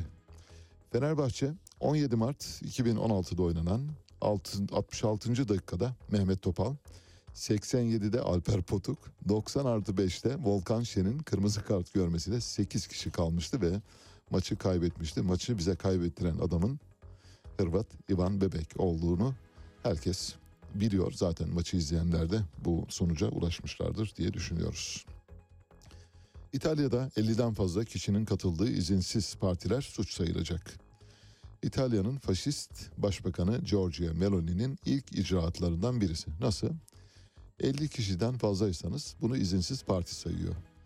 Geliyor bir parti komiseri ya da devlet polisi sayıyor. Diyor ki 50, 51 siz çıkın. Siz çıkarsanız izin vereceğiz. 51. kişiyi çıkarıyorsunuz 50 kişiye devam ediyorsunuz. BBC'de yer alan habere göre tabii ironi yapıyoruz ama bu faşizmin ayak sesleri bence. BBC'de yer alan habere göre söz konusu partileri suç sayacak yasa hamlesi hafta sonu Modena kentinde bir depoda İtalya'dan ve yurt dışından binden fazla kişinin katıldığı Cadılar Bayramı Partisi'nin ardından geldi. Ve Giorgia Meloni talimat verdi. Bundan böyle 50'den fazla kişiyi bir arada görmeyeceğim. Kaybolun dedi. Kaybolun defolun dedi. Hazır mısınız? Şimdi Kemal Kılıçdaroğlu'nun bir sözü var. Kemal Kılıçdaroğlu bence yerden göğe kadar haklı ve doğru bir şey söylüyor. Doğru bir noktaya işaret ediyor. Bir uyuşturucu dosyası açacağız şimdi. Önce Kemal Kılıçdaroğlu uyuşturucu konusunda ne demiş bir hatırlayalım. Azerbaycanlı mafya lideri Elnur Gerasimov Ataşehir'de öldürüldü. İstanbul'un ortasında AVM'lerde Gürcü ve İranlar silahla çatıştılar. Bütün Türkiye seyretti. Gürcüler, İranlar oturdular, mafya savaşları başladı. Nerede? AVM'lerde başladı. Antalya'da bir başka mafya lideri Lotugoli öldürülmüştü. Afgan baronlar zaten İstanbul'da. Uyuşturucunun koçbaşılığını yapıyorlar bunlar. Orta Doğu'nun en büyük uyuşturucu baronunu ise hapishaneden çıkarıp bıraktılar. Birileri devreye girdi siyasiler. En büyük uyuşturucu baronunu bir kararla dışarı bıraktılar. Daha dün İstanbul Sultan Gazi'de bir lokantada Beş yabancı arasında çıkan silahlı çatışmada 16 yaşındaki Garton evladımız hayatını kaybetti. Bana diyorlar ki ispat et. Ya bunları siz görmüyor musunuz? Devleti yönetemiyorlar. Devletin nasıl yönetildiğini bilmiyorlar. Açıklamada en ufak bir abartı yok. Her şey gün gibi ortada. Birleşmiş Milletler e, raporlarına yansıyan verilere baktığımızda İstanbul dünyanın bir numaralı uyuşturucu kullanılan kenti. İki numarada da Adana var. Üç numara artık bizden değil yani o kadar da olsun. O da diğer ülkelerden ama uyuşturucu kullanımı 8-10 yaşındaki çocuklara kadar yaygınlaşmış durumda. Bir süre önce Emniyet Genel Müdürlüğü'nün Türkiye'de uyuşturucu yaşı 8-10'a kadar inmemiştir. Bu abartıdır gibi bir e, paylaşımı vardı hatırlarsanız. Biz bu paylaşımın ne kadar yersiz ve anlamsız olduğunu aktarmıştık. Çünkü iki sayının ortalamasını alıp o ortalamayı bölüyorsunuz. Ondan sonra diyorsunuz ki bakın uyuşturucu yaşı o değil. Şimdi 21 ile 9'u topluyorsunuz. Bir tanesi 9 yaşında başlıyor öbürü 21'de başlıyor. Topluyorsunuz 30 diyorsunuz ki 15 yaş uyuşturucu ortalaması. E peki 9 yaşındaki ne oldu? Ortalama daha önce de dile getirmiştim. Bir kez daha dile getiriyorum. Ortalama hem istatistik bilimi açısından hem matematik açısından hem demografi açısından hem tüm ölçümlenebilir değerler açısından anlamsız bir kavramdır ortalama. Çünkü ortalama hiçbir şeyi yansıtmaz. Hatta ortalama kendisini bile yansıtmaz. Bir kişi 9 yaşında uyuşturucuya başlamış, öteki 21 yaşında başlamış. Ortalamasını aldığınızda 15, 15 yok ortada zaten öyle bir şey yok. 9 var mı? 9 da yok. 21 var mı? 21 de yok. Demek ki ortalama saptırmak amacıyla değerleri ya da kavramları üstünü örtmek amacıyla bulunmuş bir yöntemdir. Keza enflasyonun hesabında da buna dikkat edilmesi gerekir. Tabii bu yapılamıyor ama yapılabilir. İstenirse yapılabilir. Ortalama değerler alınıyor. İşte enflasyon Türkiye'de yüzde 84. Peki bana göre enflasyon yüzde 84 diyelim. Örneğin Rahmi Koç'a göre bu enflasyon yüzde 84 mi? Hayır. Bana göre sıfır. Yani Rahmi Koç'u hiç ilgilendirmiyor. Ona göre al- alınıp şeyle satılabilecek her şey alınıp satılmış. Parası bol. Sokakta e, dolmuş kahyalığı yapan bir insana göre enflasyon benim enflasyonumun iki katı belki yüzde 160 olabilir. Dolayısıyla ortalama kendi başına tek başına ele alındığı zaman hiçbir şey ifade etmeyen, hiçbir şeyi yansıtmayan, kendini de yansıtmayan bir kavramdır. Noktayı koyduk. Bu yüzden uyuşturucu yaşının Türkiye'de 8-10'a kadar indiğini biliyoruz. Tekil örnekler olsa da 8-10'a kadar indiğini biliyoruz. Bu yaşta tedavi gören çocuklar var. Akit gazetesi Kemal Kılıçdaroğlu'nun bu sözlerinden yola çıkarak dün şöylesine cehalet kokan bir haber paylaştı. Dedi ki Türkiye eroin fabrikasını ilk kez CHP döneminde açtı. Eroin fabrikası dedikleri nedir biliyor musunuz? Afyon Alkoloidleri Fabrikası. Afyon Alkoloidleri Fabrikası'nı ilk kez İstanbul'da Çengelköy'de Atatürk döneminde 1924'te kuruldu. Kendi ilacımızı kendimiz yapalım diye. Eroin önemli bir ilaç ham maddesidir. Neredeyse terkibine girmediği ilaç yok gibidir. Yani işte narkozdan e, pek çok e, alanda lokal uyuşturuculara kadar, lokal anestetiklere kadar pek çok yerde kullanılan bir madde. Akit gazetesi Cumhuriyet Halk Partisi'nin Afyon alkaloidleri fabrikası açarak uyuşturucuya yol verdiğini söylüyor. Ha, cehalet bile değil. Bunu cehaletle bile anlatmak mümkün olmayabilir. Kılıçdaroğlu'nun iddiasını şaşkınlık yaratan bir şey diye söylüyor Akit. Ve şöyle diyor. Akit'in haberinden bir cümleyi alacağım. Kurtuluş Savaşı bitiminde. Bu arada Atatürk dönemini es geçiyorlar dikkatinizi çekerim. Aslında 1924. Türkiye'de ilk afyon alkaloidleri üretimi Çengelköy'de kurulan küçük bir fabrikada başlamıştır ve kurucusu da Atatürk'tür. Atatürk'e laf söylemeyelim diye onu İnönü ile başlatıyorlar. Bunu Sayın Cumhurbaşkanı da yapıyor biliyorsunuz sık sık. Böyle 1938'den sonra alır. Oradan sonra alır. Çünkü Atatürk'e götürdüğü zaman iş sarpa soruyor. Orada orada kesiyor. Bu bir yöntem. Ve Akit de bu yöntemi kullanıyor. Şöyle diyor. Kurtuluş Savaşı'nın bitiminde. Kurtuluş Savaşı ne zaman bitti? Kurtuluş Savaşı biteli yıllar olmuş. Kurtuluş Savaşı'nın bitiminde bakın aradaki tarihi atlıyor. Birdenbire 15 yıl atlıyor. Bu tarafa doğru geliyor. İsmet İnönü hükümetinin kapısını bir Japon firması tıklatıyor. Akit'in haberini okuyorum. Büyüklere masallar. Ve Türkiye'de eroin fabrikası kurmayı öneriyor.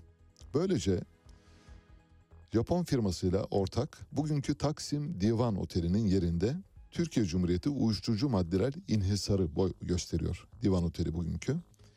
Tüm dünyada yasak ama bizde yasal olan eroinin getirdiği kazanç ve ekonomik hareketlilikle Türkiye bir anda uyuşturucu cenneti olup çıkıyor. Gördünüz mü? Bir tane şey kurdunuz. Bir e, uyuşturucu inhisarı kurdunuz. Tekel. Tekel kuruyorsunuz ve birdenbire Türkiye uyuşturucu cenneti oluyor. Hemen ikinci fabrikayı kuruyoruz. Nerede? Eyüp'te. Haliç kenarına. Adı da çok hoş. Eczayı, Tıbbiye ve Kimyeviye. Hiç soluk almadan üçüncü eroin fabrikasını da kuruyoruz. Bu kez Kuzguncuk'ta. Adı da Türk Eczayı, Tıbbiye ve Kimyeviye şirketi diyor. Yönetim kurulu başkanı kim? Akit'in haberini okuyorum lütfen gülmeyiniz. Türkiye Büyük Millet Meclisi Başkan Vekili ve Trabzon Milletvekili Hasan Saka. O kim? Daha sonra yani 1947'de başbakanlık koltuğuna oturan siyasi. Şimdi işi getirip Cumhuriyet Halk Partisi'ne dayıyorlar. Dayamaya yapıyor. Bu yıllarda Türkiye'de tam tamına 27 sanayi kuruluşu var. Bunların yıllık toplam karı buraya dikkat edin 2 milyon lira ama 3 eroin fabrikasının geliri 15 milyon lira palavra. Böyle bir şey yok. Yani 2 milyon lira sanayinin toplamından elde ediyorsunuz 3 tane afyon fabrikasından 15 milyon lira. Böyle bir şey yok yani böyle bir rakam yok ama işte sallarsanız olur. Sallarsanız bu rakamlar olur. Şimdi siyah beyaz fotoğraflar var. İlk afyon inhisarı fabrikasından çekilmiş fotoğraflar, görüntüler. O dönemin gazetelerinde şöyle diyor. Türkiye'de ilk eroin fabrikası Çengelköy'de kuruldu diyor. İşte biraz önce benim sözünü ettiğim. Ve bu Çengelköy'deki kurulan fabrikanın bir e, şehrin o sokağın caddenin orta yerinde bir tak üzerinde 10 yıl bir asra bedel diye Türkiye uyuşturucu maddeler inhisarının bir şeyi var dövizi var burada. Bir pankartı var o pankartı göstermiş gazeteler. Eroinin bir kilosu 100 bin liraya geçti diye yine o dönemin 1940'lı yılların gazetelerinden alınmış küpürler var. Şimdi Türkiye 2000 yıllarına geldiğinde dünyanın önemli baz morfin üreticilerinden birisi. ilaç sanayinin ihtiyacını karşılamak bakımından. Türkiye şu anda haşhaş üretiminde dünyanın en büyüğü. Tüm dünya haşhaş üretiminin yaklaşık yüzde kırkını Türkiye oluşturuyor. Yani haşhaş üretiminin yüzde kırkı Türkiye'de ve dünya morfin ihtiyacının da yüzde yirmi beşini Türkiye karşılıyor. Şimdi bunun kime ne zararı var diye soruyorum. Morfin bildiğiniz sokakta kullanılan, uyuşturucu kullanan insanların tabii başvurduğu bir araç. Ama aynı zamanda morfin ilaç sanayinin olmazsa olmazı vazgeçilmezi olan bir ürün. Üretilen haşhaşı değerlendirmek ve piyasanın e, alkaloid gereksinimini karşılamak amacıyla 1981 yılında 12 Eylül 1981'de baş- başlıyor yani askeri yönetimle birlikte Afyon Alkaloidleri Fabrikası kuruluyor. Afyon Alkaloidleri Fabrikası Türkiye'nin yüz hakkıdır bu arada söylüyorum. Ve Türkiye'de haşhaş üretiminin kontrollü yapılması için atılan önemli adımlardan biridir. Amerika Birleşik Devletleri bildiğiniz gibi Bülent Ecevit hükümetini haşhaş üretimine koyduğu yasağa uymadığı gerekçesiyle düşürmüştür. Toprak Mahsulleri Ofisi'nin sayfasından gördüğüm birkaç bilgi var onları paylaşacağım. Toprak Mahsulleri Ofisi hububat piyasasında istikrarı sağlamak ve Türkiye'de afyon ve uyuşturucu maddelere konulan devlet tekelini işletmek amacıyla 1938 yılında bir iktisadi devlet teşekkülü olarak kurulmuştur. Demek ki neymiş? Toprak Mahsulleri Ofisi sadece çiftçinin kara gün dostu, buğday, arpa, çavdar üreten ve bunları depolayan bir organizasyon değil. Aynı zamanda afyon ve uyuşturucu maddelere konulan devlet tekelini yürüten örgüt. Afyonun kullanımı, haşhaşın kullanımı milattan önce 3000'li yıllara kadar uzanıyor ve bu 3000'li yıllarda da Anadolu'da başlıyor. Tıpkı buğday üretiminde olduğu gibi Afyon'un da haşhaşın da ana vatanı Türkiye. Yani bizden daha iyi, daha kaliteli haşhaş ve afyon üretebilecek başka bir ülke yok. Bizim topraklarımızda bir hat var. Bu Ege fay hattının üzerinden e, Akdeniz'e doğru yolculuk yaptığın zaman gelen bir hat üzerinde yoğun bir şekilde haşhaş üretimi yapılıyor. Tıbbi ve bilimsel amaçlı e, opiat ve opiat ham maddesi üretmek amacıyla Afyon Alkaloidleri Fabrikası yılda 20 bin ton haşhaş kapsülü işliyor. Bu bir rekor dünyada. Neler elde ediliyor derseniz me- mesela morfin hidroklorür üretiliyor. Kodein üretiliyor. Öksürük şuruplarında kullanılıyor. Kodein fosfat üretiliyor. Morfin sülfat üretiliyor. Ameliyatta kullanılıyor. Etil morfin hidroklorür kullan üretiliyor. Dihidrokodein bitartarat üretiliyor. Yine dihidrokodein tiosiyanat üretiliyor. Akit gazetesine bakarsanız Cumhuriyet Halk Partisi yani tek parti döneminde Türkiye uyuşturucu cenneti olmuş haşhaş üretimine ve afyon üretimine başlayarak. Afyon üretimi olmasaydı şu anda Türkiye 7 düvele muhtaç duruma gelebilirdi. Kaldı ki dünyanın tüm dünyanın afyon ilaç üretimli baz morfin kaynağının %25'i Türkiye. Haşhaş üretiminin %40'ı Türkiye. Böyle bir varlığımız var. Siz bunu Akit gazetesi Türkiye uyuşturucu cenneti oldu. Ne zaman? CHP hükümetleri döneminde diyorsunuz. Evet Twitter dosyasını açıyoruz.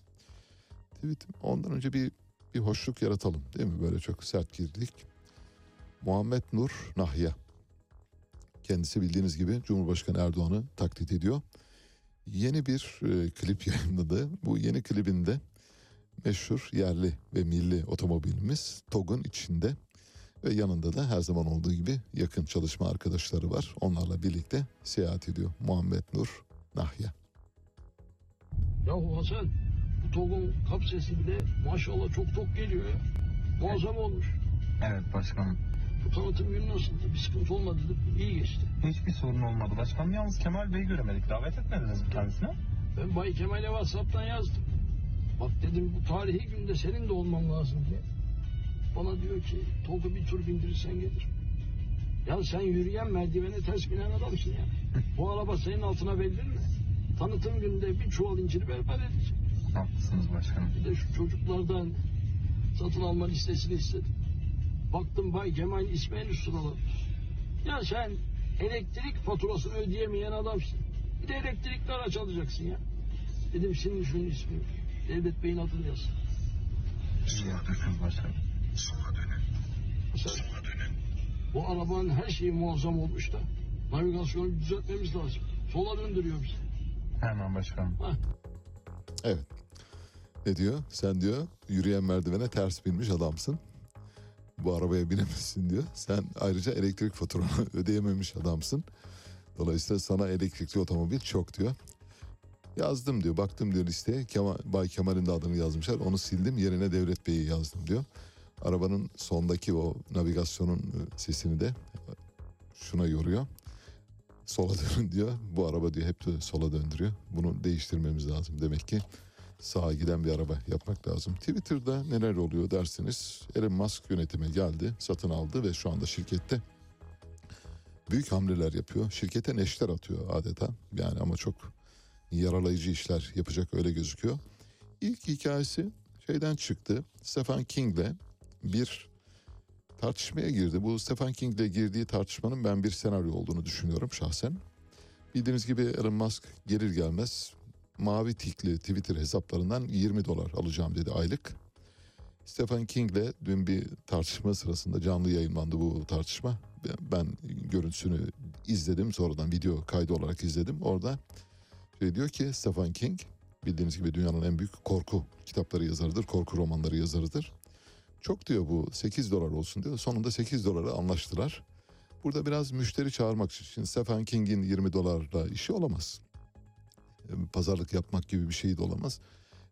Makul bir seviye yani 20 dolar ağzından çıktığı için geri adım atamıyor. Geri adım atamadığı için de Stephen King'le pazarlığa oturarak onu 8 dolara kadar indirdi. 8 dolar makul gibi geliyor. Herhalde 8 dolardan yürüyecek gibi gözüküyor. Twitter'ı satın alma süreci tamamlandı bu arada ve 8 dolarlık ücret hayata geçirilecek. Bakalım kimler e, mavi tik sahibi olanlar kaç kişi 8 dolar verecek. Çok meşhur olanların aslında Twitter'a e, ilaveten yani Twitter'ın meşhur olanlara para ödemesi gerekir. Ancak kendisi o kadar meşhur olmayan insanların örneğin işte 100 bin takipçisi var, 50 bin takipçisi var, 300 bin takipçisi var. Bunlar takipçi bile sayılmaz. Örneğin 1 milyon gibi bir bariyer konulabilir. 1 milyon ve üzeri takipçisi olanlar para ödemezler. Hatta Twitter onlara bir miktar ödeme yapar gibi bir hüküm getirir diye düşünüyorum. Geri kalanı isterse öder istemezse mavi tiki kaldırılır. Bu arada son bir yıl içinde aktif olmayan Twitter hesaplarının tamamının temizleneceğini bildirdi. Twitter'da olağanüstü bir steril dönem başladığını düşünüyoruz ama işin arka planda başka bir şey olabilir. Bunu da bilmiyoruz. Göreceğiz hep birlikte. Bu arada Elon Musk eğlenmeye devam ediyor. Annesiyle birlikte e, bir fotoğrafı var. Kendisinde böyle bir Robocop gibi giyinmiş bir gladyatör e, kıyafeti içinde fotoğrafı var. Onu paylaşalım. E, annesi May Musk biraz böyle libidosu yüksek. Orta yaşın üzerinde bir kadın. Epey ama bir, iyi bir manken. Bu arada iyi bir e, foto model. Ve başarılı da bir iş kadını olduğunu söyleyebiliriz. Fakat tıpkı babası gibi, Elon Musk'ın babası gibi Errol Musk. O da öyle. Aile topyekün libido cenneti. Yani libido ne, ne diyelim libido nesi olabilir? Libido bankası. Evet. Ailenin tamamını libido bankası olarak ilan edebiliriz. Hepsi öyle yani. yani ailede bir tane bile böyle farklı olan ya filanca da öyle değil falan diyebileceğimiz biri yok. Ailenin tamamını topluyoruz. Bir libidinal zenginlik abidesi ortaya çıkıyor. Adlarına bir bir şey bir e, kült müze bile kurulabilir. Libido Bankası. Stephen King Elon Musk'la pazarlık yapan Stephen King'i biraz e, hatırlamak isterseniz yani 20 dolardan 8 dolara indirdi. Kendisi dünyanın en büyük korku yazarlarından biri, en büyük. Bugüne kadar henüz eline su döken biri çıkmadı. 350 milyondan fazla kitapları satmış durumda ve ayrıca bir Richard Bachman adıyla da e, bir e, müstehar ad kullanarak da kitaplar yazıyor. O yolda da 63 roman, 5 tane kurgu eser yazdı. 200'den fazla öyküsü var. İlk e, eserlerinden bir tanesi Sadist, Misery. Misery 15 kez Bram Stoker ödülü aldı. Tek bir kitaba verilmiş ödülden. Yani yıllar geçiyor aynı kitaba veriyorlar ödülü. Çünkü daha değerli bir kitap ortaya çıkmıyor. Şimdi Twitter'ın yeni bir rakibi geliyor. Bu rakibin ne kadar başarılı olacağını bilemem. Telefonumuzu bağlayabiliriz yavaş yavaş. Rakibin ne kadar başarılı olacağını bilemiyorum ama eski Twitter'ın CEO'su Jack Dorsey bir sosyal medya ortamı platformu kuruyor Blue Sky. Blue Sky'la farklı bir şey yapmaya çalışacak. Ben Blue Sky'ın tutabileceğini düşünüyorum şahsen. Çünkü desantralize, merkezi olmayan bir e, blockchain üzerinden yapılacak yayınlardan bahsediyoruz. Dolayısıyla bir kripto zinciri, blockchain zinciri üzerinden yayın yapacağı için daha özgür ve daha bağımsız olabilir. Daha kontrolü mümkün olmayan bir şeye dönüşebilir ama bu insanlığın felaketi de olabilir bu arada onu da söyleyeyim. Jack Dorsey yeni merkeziyetsiz sosyal medya platformu Blue Sky'ın beta testlerinin yakında başlayacağını açıkladı. Webtekno.com'daki habere göre Dorsey, herkese açık ve merkeziyetsiz bir sosyal medya platformu kuracağım demiş. Şirketin sadece kurulum aşamasında rol alacağını açıklamış. Blok zincir benzeri bir yapıda oluşturulacak Blue Sky, şirketler ve hükümetler tarafından kısıtlanamayacak bir şekilde oluşturulacak. Twitter'dan ayrıldıktan sonra açıklama yapan Dorsey, insanlığın yeni bir sosyal medyaya ihtiyacı olduğunu ve bu platformun bir reklam sistemine sahip olmaması gerektiğini söylüyor. Çok garip, çok tuhaf. Anlaş... İki dakika sonra mı? Peki. Çok anlaşılmaz bir durum ama bakalım hep birlikte göreceğiz. Ben dünya için yeni ve heyecan verici bir durum olabileceğini düşünüyorum şahsen. Çok kısa bir ara. Enflasyon bir armut gibi böyle olgunlaşıp daldan düşebilecek bir data değildir dedi. Şimdi fiyatlar düzeyi belli bir seviyeye kadar ulaştığında hepimizin günlük hayatında biz ne yapıyoruz? İşte bir bardak 10 lira, yarın 15 lira oluyor, öbür gün 20 lira oluyor. Siz eskiden altılı bir bardak alırken üçlüye dönüyorsunuz, ikiliye dönüyorsunuz. Talep burada azaldığında belki enflasyonun belli bir noktada durması sonucu oluşabilir. Enflasyon bir armut değildir. Olgunlaşıp dalından düşmesini beklemeyiniz değil mi? Bunu bir e, motto olarak yazmak lazım.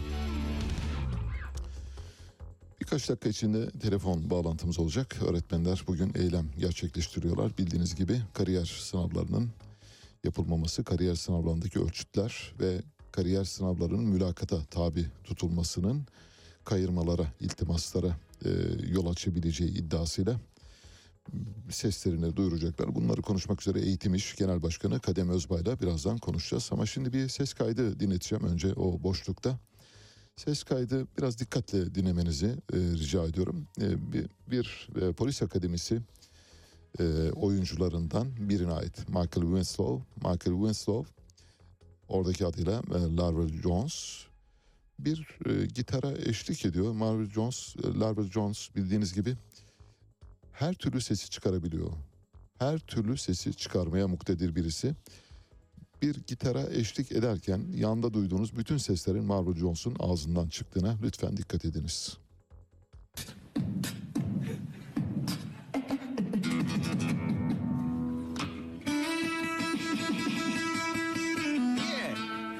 Do? Uh, Led Zeppelin. You want, want to do the original artist key of E? Yeah. All right. All right. Like うん。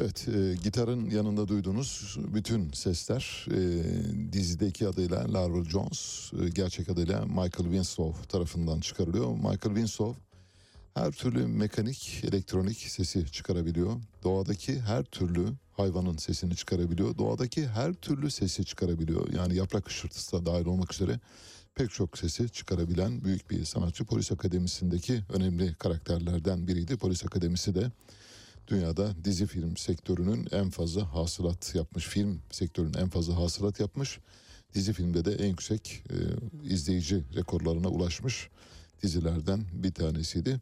Burada tabii Michael Winslow bu efektleri gerçekleştirirken e, bir izleyici yazmış, e, altındaki yorumlara baktım. E, ayağının altında bir pedal olduğunu söylüyor, bir pedala bastığını söylüyor. Dolayısıyla bazı sesleri ağzından değil aslında o pedalden çıkardığını söylüyor. Bilmiyorum ben dikkat ettim, bulamadım, bakamadım. Yani anlayamadım daha doğrusu. Muhtemelen çok dikkatli bakanlar görmüştür. Herhalde ayağının topuyla o pedalı idare ediyordu. Bazı sesleri oradan aldığını düşünüyoruz. Ama sonuçta Michael Winslow'un çok büyük bir sanatkar olduğunu söyleyebiliriz. Her türlü elektronik otomatik sesler, her türlü hayvan sesi, her türlü doğa sesini çıkarabiliyor. Büyük bir efekt ustası, tek başına bir efekt makinesi. Peki geldik telefon bağlantısı saatimize. Bugün öğretmenlerin eylem günü.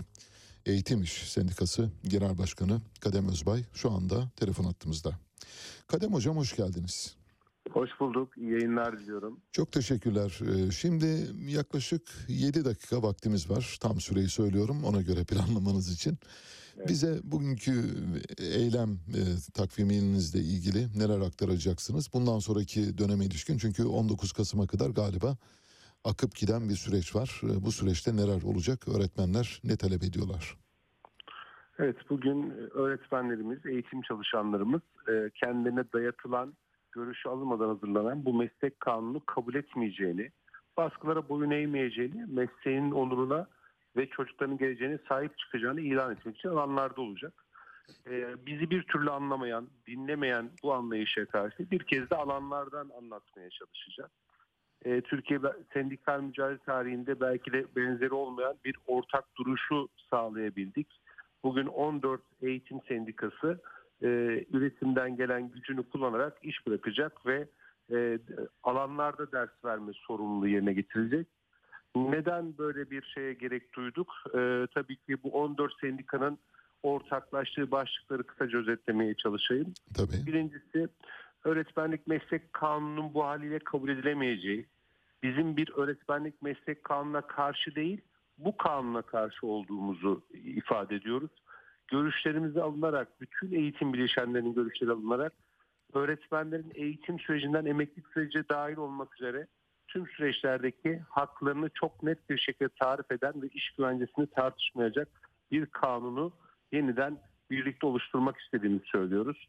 Eğitim çalışanların tamamının enflasyonun çok çok altında aldığı ücretin hatta açlık sınırına yaklaşan ücrete kabul edilemeyeceğini ve insan onunla yarışır bir ücret için hakkımız olduğunu ifade ediyoruz.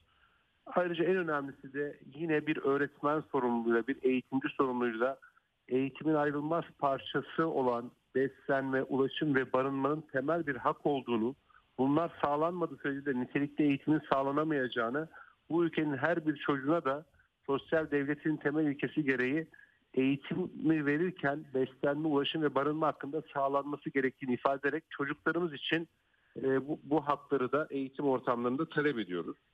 E, eğer çocuklarımızın eğitim ortamlarında en az bir öğün yemek hakkını bile kazanabilirsek bu mücadelenin sonucunda bizler için önemli bir kazanım olacaktır diye e, özetleyebilirim başlıkları. Evet.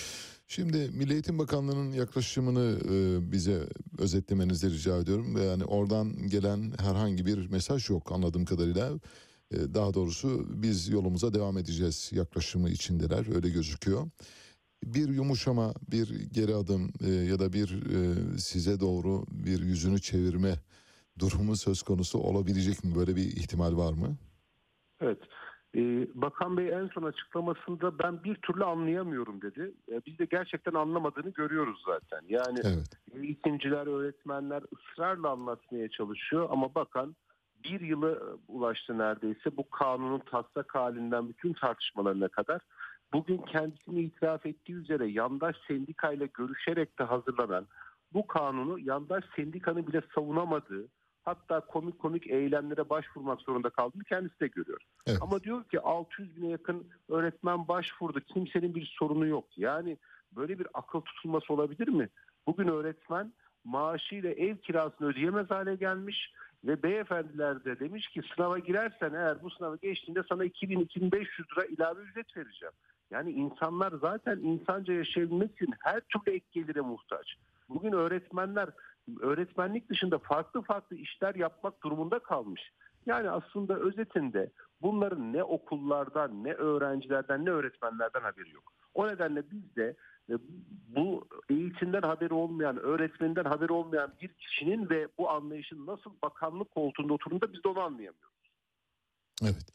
Umarım e, bir geri adım atarlar. Çünkü örgütlü mücadelenin önünde hiçbir şey duramaz. Buna inanıyorum ben. Üstelik de öğretmenler güçlü, e, etkili, e, etkin bir e, örgütlü güç olarak karşılarında duruyorlar. Haklarınızın e, verileceğini ya da dediğiniz noktaya gelinebileceğini, bir orta nokta yakalanabileceğini düşünüyorum. Size başarılar diliyoruz. Tüm öğretmenlerimize buradan sevgilerimizi gönderiyoruz. Çok teşekkür ediyoruz. Tüm yurttaşları da öğretmenlerine eğitimde sahip çıkmaya davet ediyoruz. Aynen. Mesleğimiz olur ve gele- çocuklarımızın geleceği için. Peki hocam. Çok teşekkürler.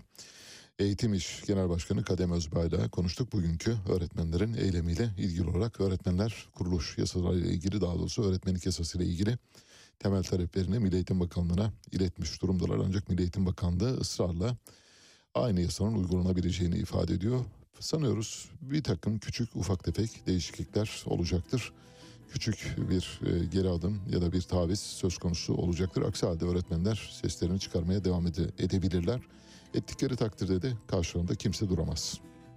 Bitirdik. Bugünün de sonuna geldik.